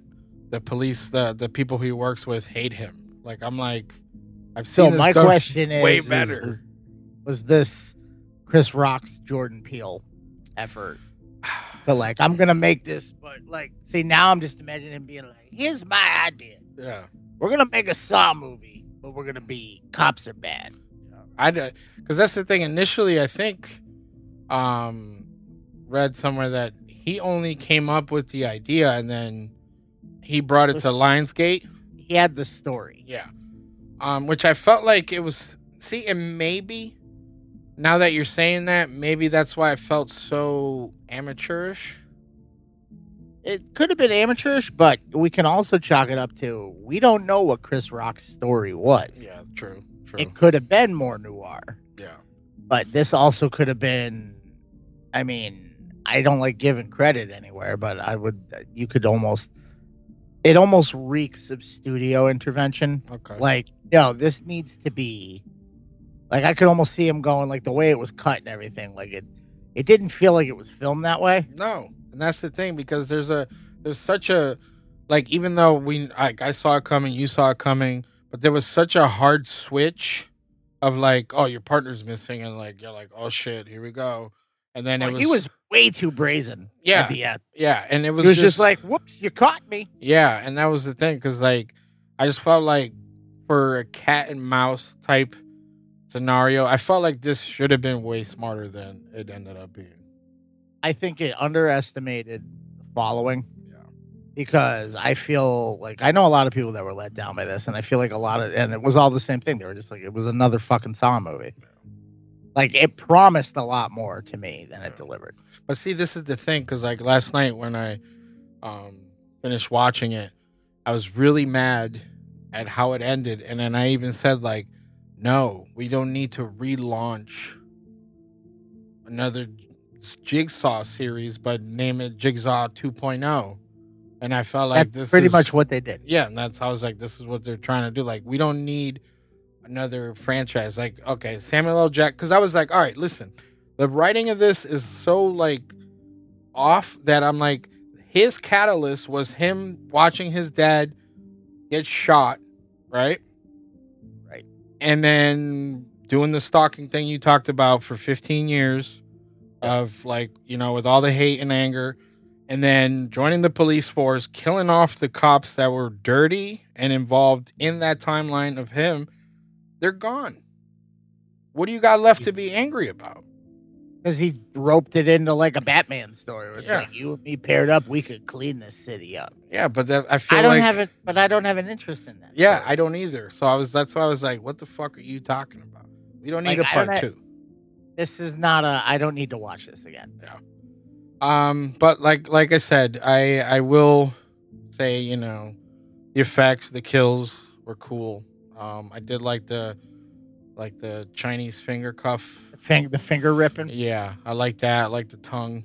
Tongue was cool. The opener. And it just fits in with the legacy, I guess, of the torture porn. You know that because I felt like Jigsaw. I think there was a kill in it that we didn't even see. Yeah. That was the other cop. Yeah, we didn't even see it happen. Yeah. I don't know. I just felt like, yeah, like you said, it underdelivered for sure. So officially on the record, I will not watch this again. Yeah, no, I'm all set. And it felt at times like one of those like not sci-fi, but like how do I put? It just felt corny. It felt weird. It was. You can say it. It was corny. Yeah. So yeah, disappointed on that. I mean, if you want to watch it, go ahead. It has cool kills. But not much for plot. If you want to watch Chris Rock being serious, yeah. Or you could watch Fargo and get a way better Chris Rock. Yes, for sure. That season was so good. Yep. That season's what gave me hope for this. I'm like, all right, he can do dark, he can do dramatic, and then it was like, but they didn't give him anything. Like they just made him. He was just the loud. Yeah. Like you it mean was just to tell me every motherfucker in here hates me the whole fucking movie felt like a bunch of other shit. Yeah. Taken. Like the cop stuff. Like it almost gave me like Law and Order feeling. Like the cop bullpen. Yeah. And all that. Like it just. I don't know. Like, it was a letdown. Yeah, it was like Last Action Hero when Arnold gets called into the office I felt like that when she was like, get in my office. How dare you go off on a tangent on your own? You know you're a cop and you got people out there and they're like, those people hate me. Which bring me to my next point. It was cookie cutter as fuck. Yeah, yeah. Like, all the way to, like, the partner who's clearly the killer. Like, they're not even, like, winking at us like it's clever anymore. They're just like, you people are stupid. We're going to no one's going to see this. But everybody that's not stupid was like, killer. Yeah. That was the like, thing. Like, shifty eyebrows, everything. And then I like the little, like, sepia-toned back, recall when they're like, with the reverb on the voice so you can tell it's a memory. And he's like, your dad's the reason for this. Like, your dad's the whole reason why this started. I feel like Chris Rock probably lost it on a couple people when he saw the premiere. Because remember, actors don't know what the movie they're in is going to look like till they see it. Yep. And I feel like that might have been a sinking in your seat. I know, be like, you're like, this is such a great story. They jumped all over this. And then they're like, the fuck they do to my movie? God damn it. I do like the New Jack City callback, though. Yeah, that was a good nudge. Yeah. So, all right, Spiral. It's out now. Go watch it. Make up your own mind. We're just two dudes talking shit. So, how's it going, dude? Staying away from the alcohol? This was on our radar. We've been trying to cover it, following it here and there. We were like, oh, dude, they're going to do werewolves. And then they didn't, but they were talking about The Conjuring, the devil. Was that an inward belch? Yeah, it was. So it's called The Conjuring. The devil made me open your mouth, but it just didn't. Nothing came out. I was like, oh. So the devil made me do it. This I was excited for, because to me, and we've had this conversation, The Conjuring movies for some reason, They give me a little bit of a, okay, all right, I see what you're doing. This is a series that I have openly talked shit about, yet raced to see it. Yeah. Every time it come out. And I feel like this is general consensus among most people is like, you're going to watch Conjuring 3? Nah. It's the Warrens again? Oh, fuck The Conjuring. Yeah, I'm probably going to watch it. Yeah, did you see The Conjuring? Because you know at the end of the day, it's going to make you jump at some point. They do pull off, but this was the first outing where James Wan did not direct. Correct. It was directed by Michael Chavez.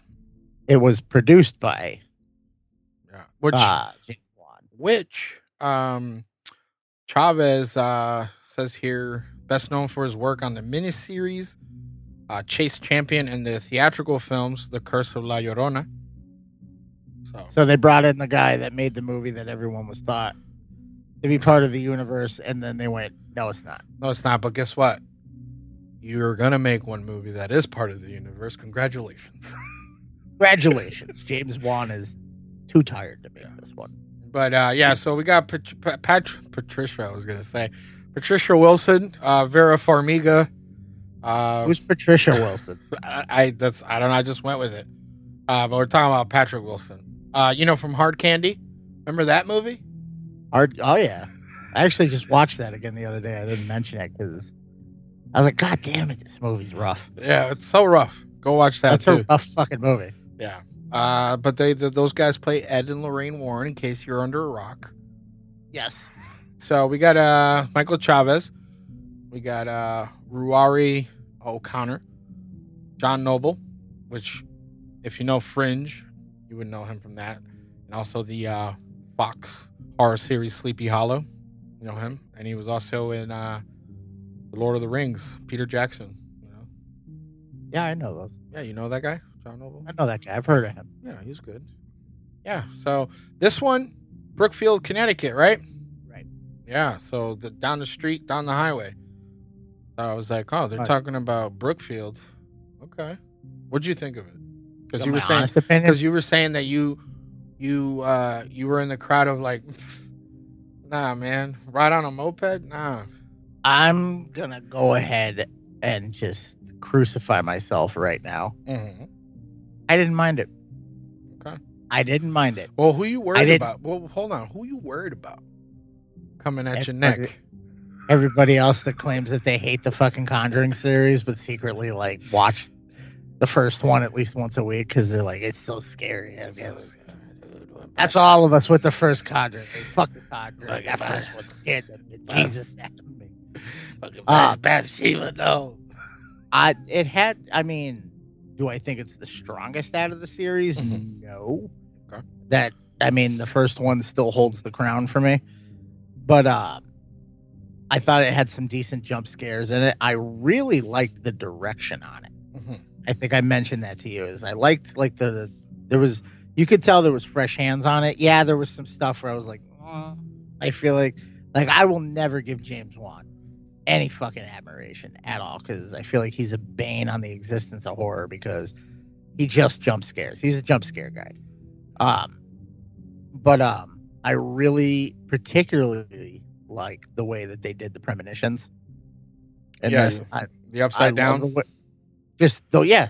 love the way that they did it. It was so much different than the way that they did them before, where it was more like she was there, but then this time they did it like she was, like the world was melting, just the way that they shot it. And they definitely did show the astral planes a lot better than they have in the past, for sure. Not only did they do that, but they aged the fuck out of those two. I mean, this guy had a heart attack. Well, you got to remember, they're older now. But they got, Vera Farmiga literally was her in that. Yes, she's a very nice on the eyes lady. But they old ladied the fuck out of her in this movie. The outfit matched everything. I think those two are, whether or not you like the Warrens, I'm not getting into that now. Yeah, no. We're not, but whether or not you like the Warrens, those two, even though, there's been, and I'm going to say, just the one thing, even though we know the shit that we know now about the Warrens' home life, which is extremely scandalous, I guess, in some swingers parties, all that kind of stuff. Hey, being scandalous. Dude had a live-in fuck buddy that she was totally cool with being there. Hey, listen, you know what? I say if Lorraine was cool with it, I'm cool with it, and I don't give a fuck. That's the way they live their life. Ricky fucked around on Lucy. Listen, babe. Yeah, we still laugh when they're mashing them grapes. Babe, to make we need a mate. We got all this crazy stuff going on. I need a little release. And she's probably like, Jesus doesn't allow me to do that. He's like, well, I got her, and she's like, have at it. But I say if it's consenting adults and they know what's going on, then it's not my fucking business. No. People always want to. But people go, they don't mention any of that in the movies. That's not the point of the movies. No. They turn these characters to me have become more than the real life people. Yeah, and they've in the movie verse. In the movies, they've become like almost superhero-esque, where they're like the heroes you call to battle the evil forces. Are you troubled by strange noises in the middle of the night? Do you experience feelings of dread in your basement or attic? Have you or any of your family ever seen a spook, specter, or ghost?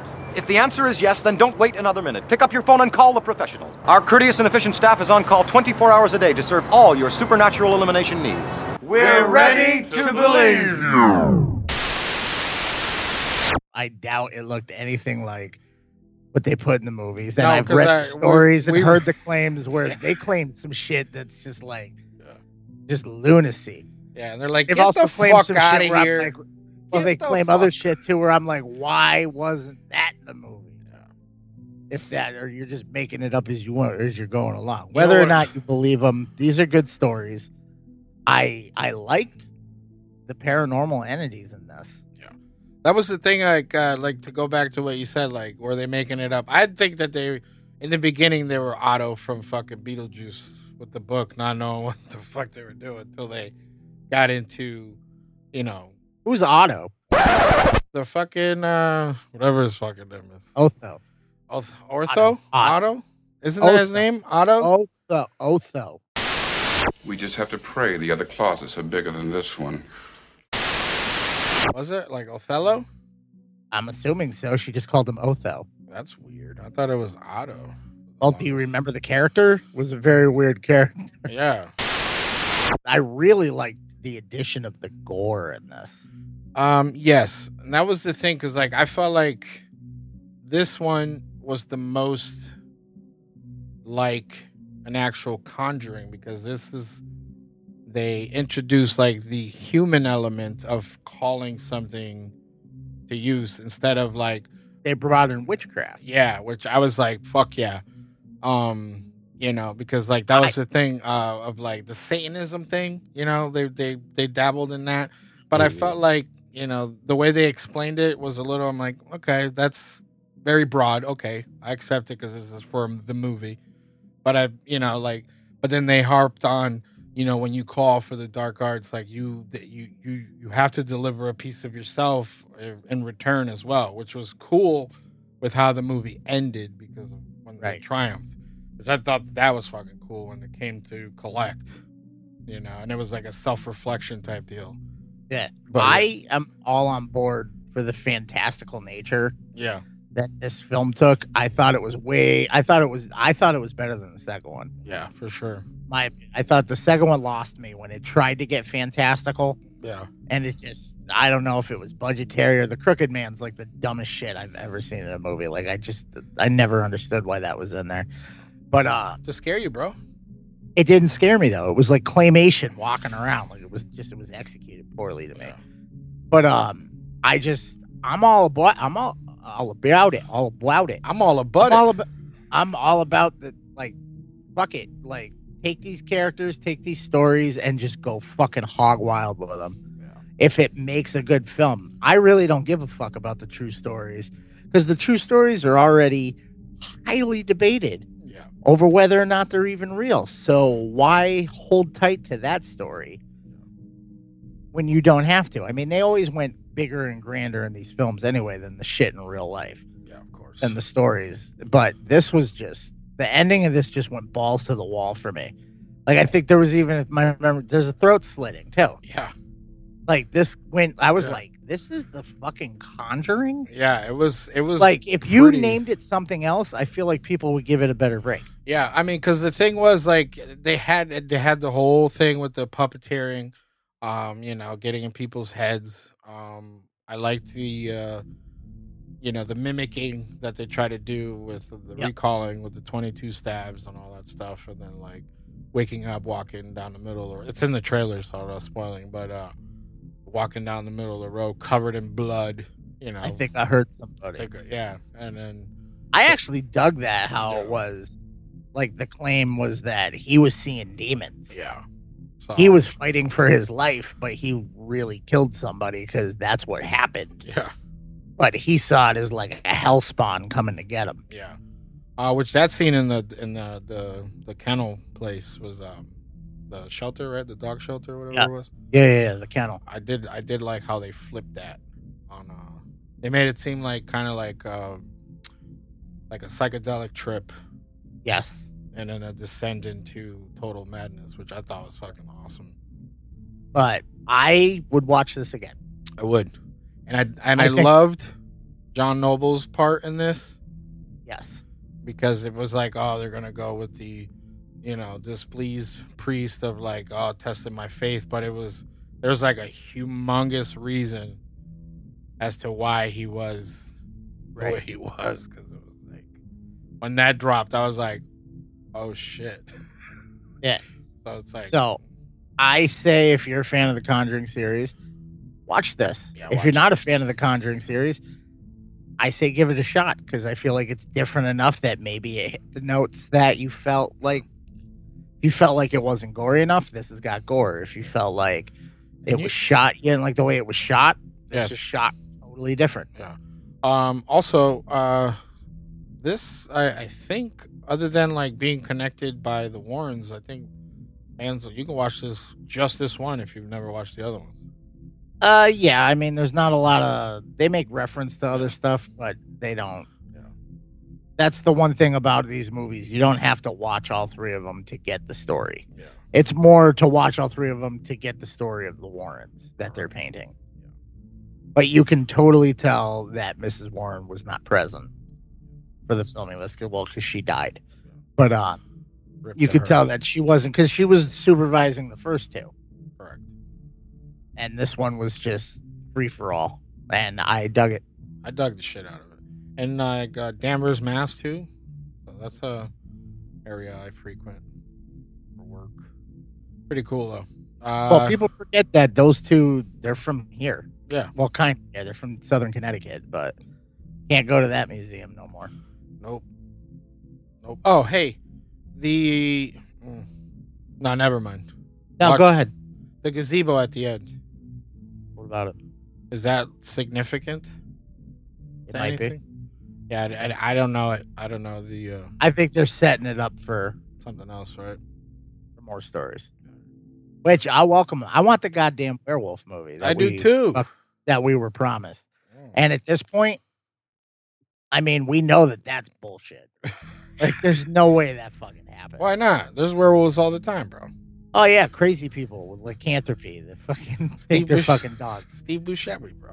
Yeah, but I want, like I say, now that they've opened up the realm of just balls to the wall, werewolf movie. Let's go. Yeah. Just go full force. Put the Warrens in a fucking survival situation.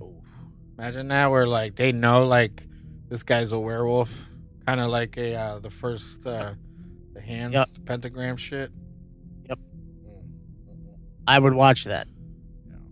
Yeah. The little kid, I want to give a shout out to the kid from, I believe he was from Mandy, right? No, The Color Out of Space. Julian Hilliard. Hilliard? Yeah. Yeah. He was cool when they turned him into a pretzel. Yeah, you know that was real? What do you mean? They brought in, they didn't want to do CGI. They brought in a real life contortionist. Oh, nice. And dressed her up as him. And that was all. You might think that there was adjustment on that. Yep. That was all real time. Really? They brought her in and basically said, how hard can you do this? Yeah. And had her do it. That's what made it to the cut. There's no CGI in any of that bending. That was all really happening in front of them. That's fucking awesome. I didn't know that. Yeah. Yeah, because that legit turned that dude into a pretzel. Huh? And that was cool. I liked that whole scene. That was like a callback to The Exorcist. I love the fact that that it opened with them losing. Yeah, it did. Filmmakers said beforehand that they wanted to do that was different. They wanted to start it off with a loss. Yeah. So that you could see the Warrens as defeatable. Yeah. Which, everybody is, you know, start with the different forces. Well, yeah, they're not superheroes. They're regular people. And that's the thing that I know we're still on it, but like, that was the thing that I liked when they brought in the totems and stuff. Yep. That I was just like, you know, like the Santeria shit and the Brujeria and all that stuff. And like, that's why I got like that shit. I was like, oh, that's so that you're like mad. Yeah, I was like, don't touch that. Fucking walk out backwards. Like, don't click it three times and snap your fingers when you leave. It's just like I know. Yeah, I don't fuck with that shit. So like, I've seen stuff like that, you know, in like real life, and like people are like, when someone's like whole character changes and stuff like that, they're like, you know, when I was younger, like they'd be like, oh, check under the mattress, make sure it's not a hair tied with a ribbon and like all this stuff, and like make sure they're like, you know, for like a love. Did you ever find that shit? With my grandmother, yeah. When I was with my grandmother. But yeah, it's so like that's why I think I like this one the most, because it was cemented in like people doing bad things with bad return. You know what I mean? It was more than just a random haunting, gone crazy. Like it was a forced, fuck you. Yeah. So. All right, so go watch The Conjuring. Yeah. She's still upset because somebody dropped a house on her sister.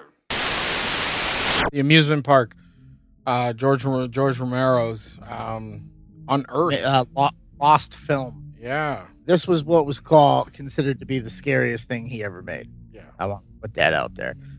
Amusement Park is a 1973 American surrealist psychological thriller written, directed, and edited, as always, by George A. Romero, from a screenplay by Wally Cook. Stars Lincoln Mazel, Harry Albacher, Phyllis Castweiler, Pete Chauvin, and Sally Irwin. And it was commissioned by the Lutheran Service Society of Western Pennsylvania as an education film about elder abuse, but was shelved. It was considered lost in 2017 when a 16 millimeter was discovered. The film was restored in 4K and premiered on 2019 in October in Pittsburgh. So, you said the scariest thing he's ever... That's what we were told. Been commissioned to do by the Lutheran Service Society of Western Pennsylvania. So when Romero showed up and said, here's your movie, they were like, nope. Nah, bro. And he's like, well, you said you wanted an educational film about elder abuse. I am going to make a statement. No, this is not the scariest thing he ever made. No. It's not. No. Don't go into this expecting a horror movie. It's not. This ain't The Crazies. This ain't fucking... And it doesn't... And you will not get that vibe. It starts off with a PSA. Yeah. Before it even gets into it, I'm not going to describe the plot of the film. I just want to tell you, it starts off with a PSA. That's basically like, this is what this is. You're going to watch it.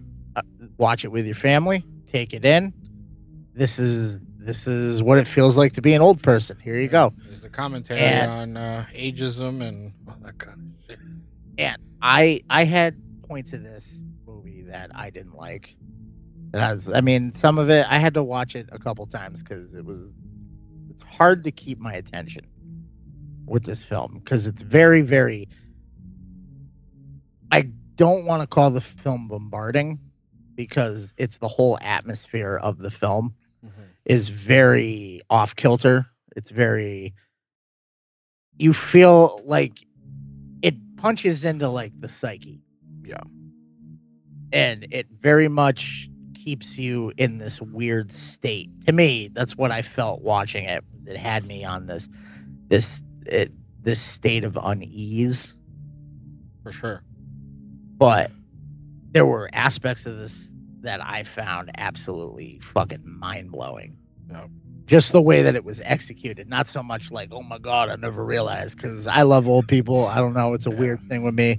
Old people don't give a fuck. We need them. Old people don't give a shit. You need somebody to put you in check. My grandma, I'll be thinking I'm so awesome. My grandmother will be like, you're still fat. And I'll be like, thanks, Grandma. You ain't shit. Your pappy ain't shit. How many hours a week do you damn, Grandma, I just can't watch the 20 in the car. That's all I came here for. Yeah, that's all you're good for. I just came from work. Sun's still out.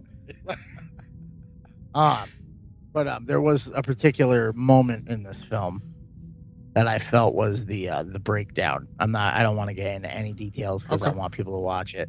Okay. But I felt was like the breakdown in the film. And when I say breakdown, I mean it in the literal sense for you, Angel. Yeah. That just hit me. That was just like, this film to me was heartbreaking. It was. It was more, I won't call it scary. I would say it's the most upsetting thing he made. I can understand why it got shelved because he was like, yeah, no, you not familiar with my work? Yeah. Like, it's more than zombies. Yeah, I know how to social commentate. And this is a giant social commentary. To the point, some of the points of confusion to me. I almost I think I said it to you. At some points, I got like a Holy Mountain vibe off of this. Like, it was just so bizarre the way that and it wasn't bizarre. It's bizarre. I'll call it, the movie's bizarre. It's a bizarre film but it's all done with purpose. Yeah, for sure. 100%. But it was like his mechanisms for execution was just, when I say it's like the Holy Mountain, I don't mean it feels like you dropped acid. I mean, kicked a dead dog. There's no dogs parading crucified down the street or frogs, but it was more of the I couldn't quite get a grasp. Yeah, and I feel like that was almost like commentary in itself is the way he shot it. Like it's like old people. It's just a giant commentary on the day-to-day life. Yeah, and I felt like elderly. Yeah, like to piggyback off of what you're saying, was the hustle and bustle of like what you're, how you are body wise at that point, and like you're getting shuffled through things and the motions and all that stuff without like without your saying. Like you, there's a point in the movie where like he had no say. Like he's exclaiming like, hey, wait. And it's just like, move along. Nobody gives a shit. Yeah. Because he's old. No, that's what it was. Nobody gives a shit because he's old. I love the fact that he put it in an amusement park, because an amusement park to me is such a great metaphor for hustle and bustle of life, because everything, it's anybody that's been to Six Flags knows it's not fun. Yeah, no. It's not fun. It's fun for kids. I hate it. The anticipation of getting on a ride is great for a child. To an adult, that's a line. That I guess. I don't like those, and I don't like, keep moving, and people are mean at them. And where's your ticket? Amusement parks are a very fucking miserable place, in my opinion. It's supposed to be happy and joy, but it's joyless, and the employees, I think they even had them in this, is that are joyless. Yeah. When you work somewhere where it's your job to be happy all the time, you're going to end up eating a bullet at some point. Like, I'm sure there's Mickey Mouses hanging themselves that have hung themselves in fucking Disney. Just here comes fucking, I have a face. Yeah. I'm a real mouse. Fucking, here comes fucking Goofy. Who? We lost another one. Yeah, fucking Goofy jumping off of the fucking Tower of Terror. Yahoo! Yahoo! Fucking Goof Troop. This was definitely a big fuck you to the institutions that old people get corralled into. Funny enough, we were talking about these at my job the other day about old folks' homes, because somebody was talking about putting their mom in a home. No. And we all jumped on them. We're like, why would you do that to you? Well, some of these homes are nice. And I'm like, do you ever? Yeah, because we delivered. Like my job, we deliver. I'm not allowed to say where I fucking work, but it rhymes with shmishmod. And fucking, we deliver to old folks' homes and stuff like that. And I feel like I talk to the people. Like these places look nice, but these people would rather be with their fucking families. Well, like. Yeah, I do believe at a certain point, maybe health-wise, it's time to put them where they can have care for 24. If somebody's in a spot where they need hospice care. Yeah, hospice care. Like 20 or just 24 hours a day if you can't get out of bed and go to the bathroom or anything without a nurse picking you up and cleaning you up. Maybe you need to go somewhere, but you need to seriously vet your places. Yeah. Let's admit that old folks' homes are, they take all your money, they take all your estate money, all your whatever you have in your bank, and they own it. Yeah, and then when you die, they own it. Or they own it. They make money off of you. Yep. That's their, it's their people farms. And what happens is when they tend to the people like you tend to seeds, and then they bury them like a seed, and then they grow money. Yeah. They grow a money tree. Happy accidents. Happy accidents. Neglect. Called neglect. Like you, my old job, the saddest time I've ever been, because we've done full rewires at these places before, and then there was one floor that I had to go do work on, and I needed to like get a key turn elevator thing, like, and then they let me upstairs, and then door opens and someone goes, "Oh, you're here to pick me up?" This old lady sitting with a fucking suitcase by the elevator, dude. I was sitting there for an hour. I was like, "What?" She's like, "Oh, are you here to pick me up and bring me to my kids? I've been waiting." And I was like, "I don't know. Maybe you need to go talk to the desk over there." Whatever. And I did my work, and then she was sitting there the whole fucking time, dude. And then fucking, I asked the dude, I was like, "Does she sit there all the time?" And he's like, "Every day, nobody comes." And I was like, that is the saddest fucking thing. That being the last years of your life are just spent waiting for people that just completely, I don't know. We don't, I don't know. In my family, we don't put old people away. We put them in the back room and watch them rot. We move old people in, and or we move into their shit and just take it over. Yeah. It's my house now. This is mine now. Yeah, that's me. But strong arming old women for their bingo cards. Grandma, you don't need all this money.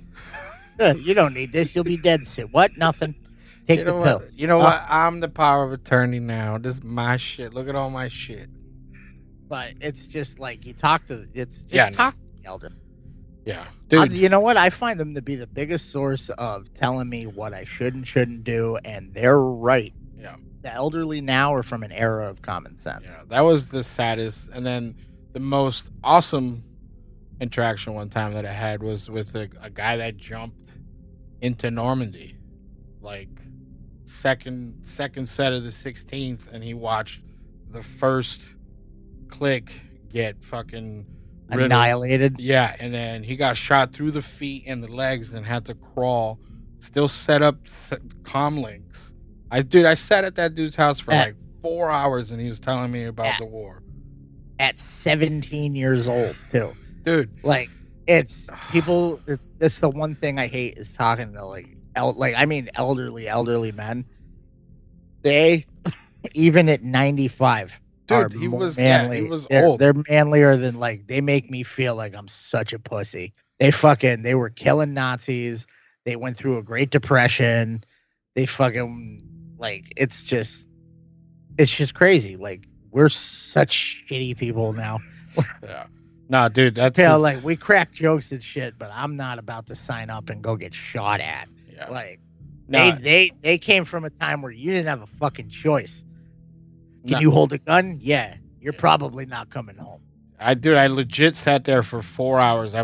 My phone was getting blown up. Dude, where are you? And I'm like, I'm having the most... craziest time here with this job. It's taking me this long. I'm sorry. And then I'm like, tell me more. You're having a cup of tea. Yeah. Fucking sitting there feeling like a pussy. I was just but it was just I'm in front of history. This is never going to happen to me again. Someone that was there. Yeah. You know what I mean? And now we're just the generation that voted Trump in. We're the generation that voted in a guy that killed off most of those old people. God damn it! Yeah, I'm still pissed off. But all right, so watch the amusement park. It's very off. It's upsetting. I do want to say this: do not watch the movie if you're looking for traditional Romero. Watch this movie to get a little glimpse into how good you have it being young. Yep. Because I hate to say this, it hasn't changed. No. Old people are hugely neglected. Oh. They're not treated with dignity. No, they're treated like burdens. Yeah, that's why I prefer old people to young people, because old people, like I said, they don't give a fuck. They're not impressed by anything that you have to say because they saw the TV come out. They don't give a shit about your Twitter or your fucking Instagram or any of that. They're like, yeah, well, I was at the World's fucking Fair. I saw it. I remember when there was. I remember talking to Mandy's great grandmother, and she remembered when there wasn't fucking cars. Yeah, it's just crazy to me that I'll go nuts because I can't find a charger for my fucking phone. Yeah, I had to walk everywhere. But these people were around when polio was something to be fucking worried about. Yeah. No, that's the thing. They were around when if you had a shit ton of children because half of them weren't going to fucking make it out of adolescence. Yeah. You just had to make sure there was enough to pass the bloodline along. That and to help around the fucking farm, because otherwise we don't eat. We die. So Billy Jr. the third, fourth, get on fucking chores. And here we are fucking flipping out if we don't get a fucking, get our Szechuan sauce and our nuggets. Pizza guy's got fucking 30 seconds. Pizza guy's got 30 minutes. And they're like, I remember when eating pizza was considered treason because it was Italian. Where'd you get that mozzarella? You smell like fine ripened tomatoes. Oh man, commie. So this film got a score out of 10 out of 10. Says I can't remember the last time a film shook me like this. So that's cool. Says the a strange, occasionally mesmerizing film that is not pleasant to look at, but contains an air of nihilistic doom that is often effectively disturbing. So, yeah, the Lutheran church, the service was like, wait a minute. And he's like, no, you wanted to know what I thought about how everybody treats old people. The amusement park. It's on Shudder right now. Conjuring, I believe, is on HBO Max. It is on HBO Max for like another week, so it's probably it's gone. It's gone now. It'll be on Hulu when this comes out. Yeah, or buy the DVD. Do people buy DVDs? Yes, they do. No, Blu-rays. If you ask Tony. And then Spiral. Yeah, go check it out. Go watch the Lifetime version, I guess, of what's that movie. I guess. Yeah, I guess. But all right. So before we close out, I also want you to go check out TV show Johnson. It's lo-fi, low-brow, low-standard videos. Check them out on YouTube. It's our buddy William Barry putting together some stuff, some overdubs. I did some voiceover work for some of the segments. Funny stuff. But TV show Johnson. You can follow him on Instagram and also on YouTube. And then also check out. Came from the 508 Productions via James Lamond, our buddy there. But check out their Facebook page if you want to get down on some horror trivia. I don't know if you've seen their post. I have, you cheat bastard. Cheap? Cheating? How am I cheating? You can't compete when you do a horror podcast. Hey, did it? Also, just going to say it, James, ask harder questions. Nah, but if you guess right, you can win. You advance to the final round at the end of the month. Name the boat that they were on in Jaws, like the Pinta, Santa Maria. But yeah, so if you guess right, you can also win some cool prizes on all those levels. So if you answer the first level right, he sends you some prize. Like yeah, I've gone through one round. I didn't win on the hard mode level, but the prizes. You told me you got owned. Yeah, I got owned on that. But the first round, he sent me this movie called Crazy Samurai 400 versus 1. And when I got it, I was like, how'd you know? And he's like, I could just tell. He's just sending out the shit he got in his fucking mail order boxes. But, dude, this thing is a one-shot Samurai versus 400 fucking movie. It's a one-shot. It's fucking insane. And then why is it in the same font as 300? That's, dude. Sex sells, like bro. That. Sex sells.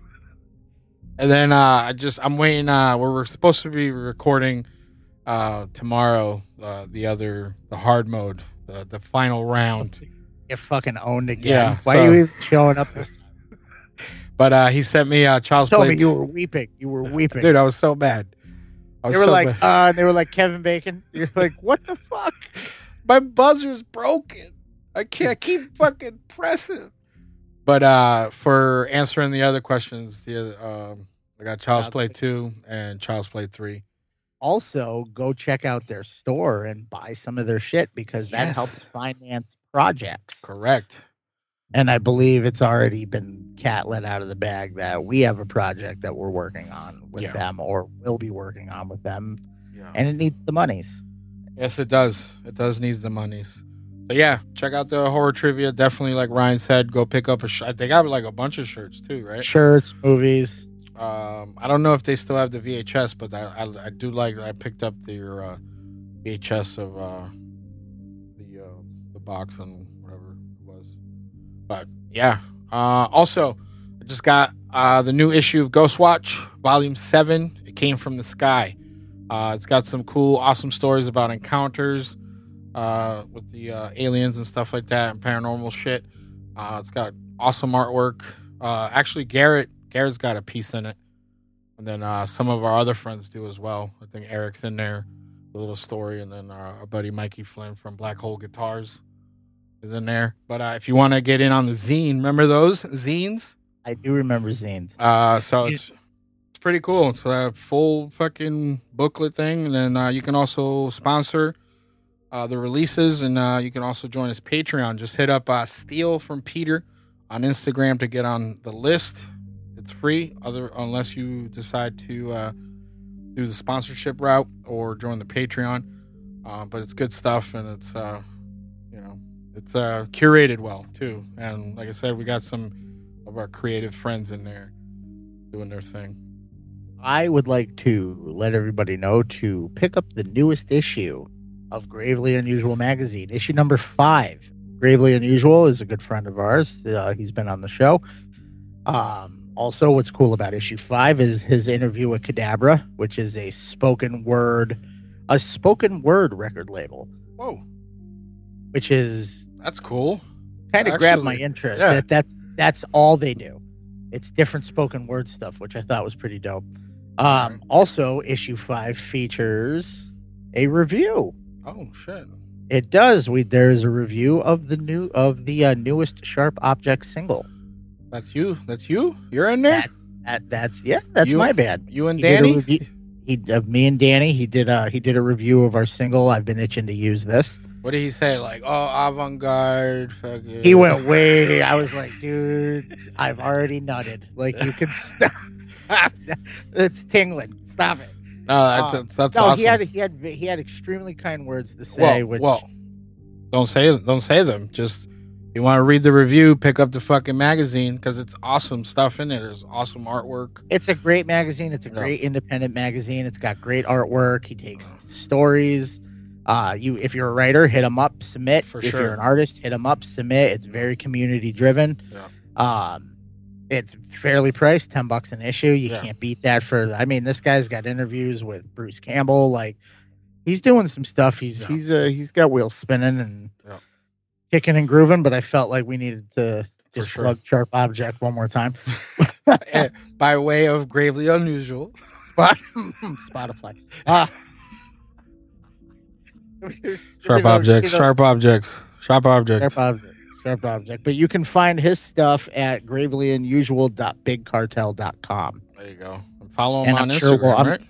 Yep, follow him on Instagram, and I'm sure we'll share some stuff so that you can find it. He always appreciates a share. Yeah. So we got to get him back on. We got to get him back on at some point. I'm supposed to go on one of his episodes for Sharp Object. He wants to have me and Dan on, but I won't hold my breath about getting Dan. Dan's gonna send you one of these for all our audio listeners. He's gonna go, I gotta talk to you. Nah, every time I'm hey, you want to talk on the phone? He's like, for what? Nope. Yeah. Yeah, that's Dan in a nutshell. For what? Like, I gotta talk to you. So that's all we got for you guys. Yeah. If you want more, you can find us on all your favorite internet back alleys and peep shows and glory holes. Oh, did you know they're moving the red light district? Well, it's now called the Strange Show District. Get that strange. Follow us, subscribe, leave a rating. Yeah, and don't forget you can visit us at That Strange Show on all your super duper social media platforms. And remember, there's nothing left for you out there but pain and suffering. But you'll find that out for yourself. Strangely enough.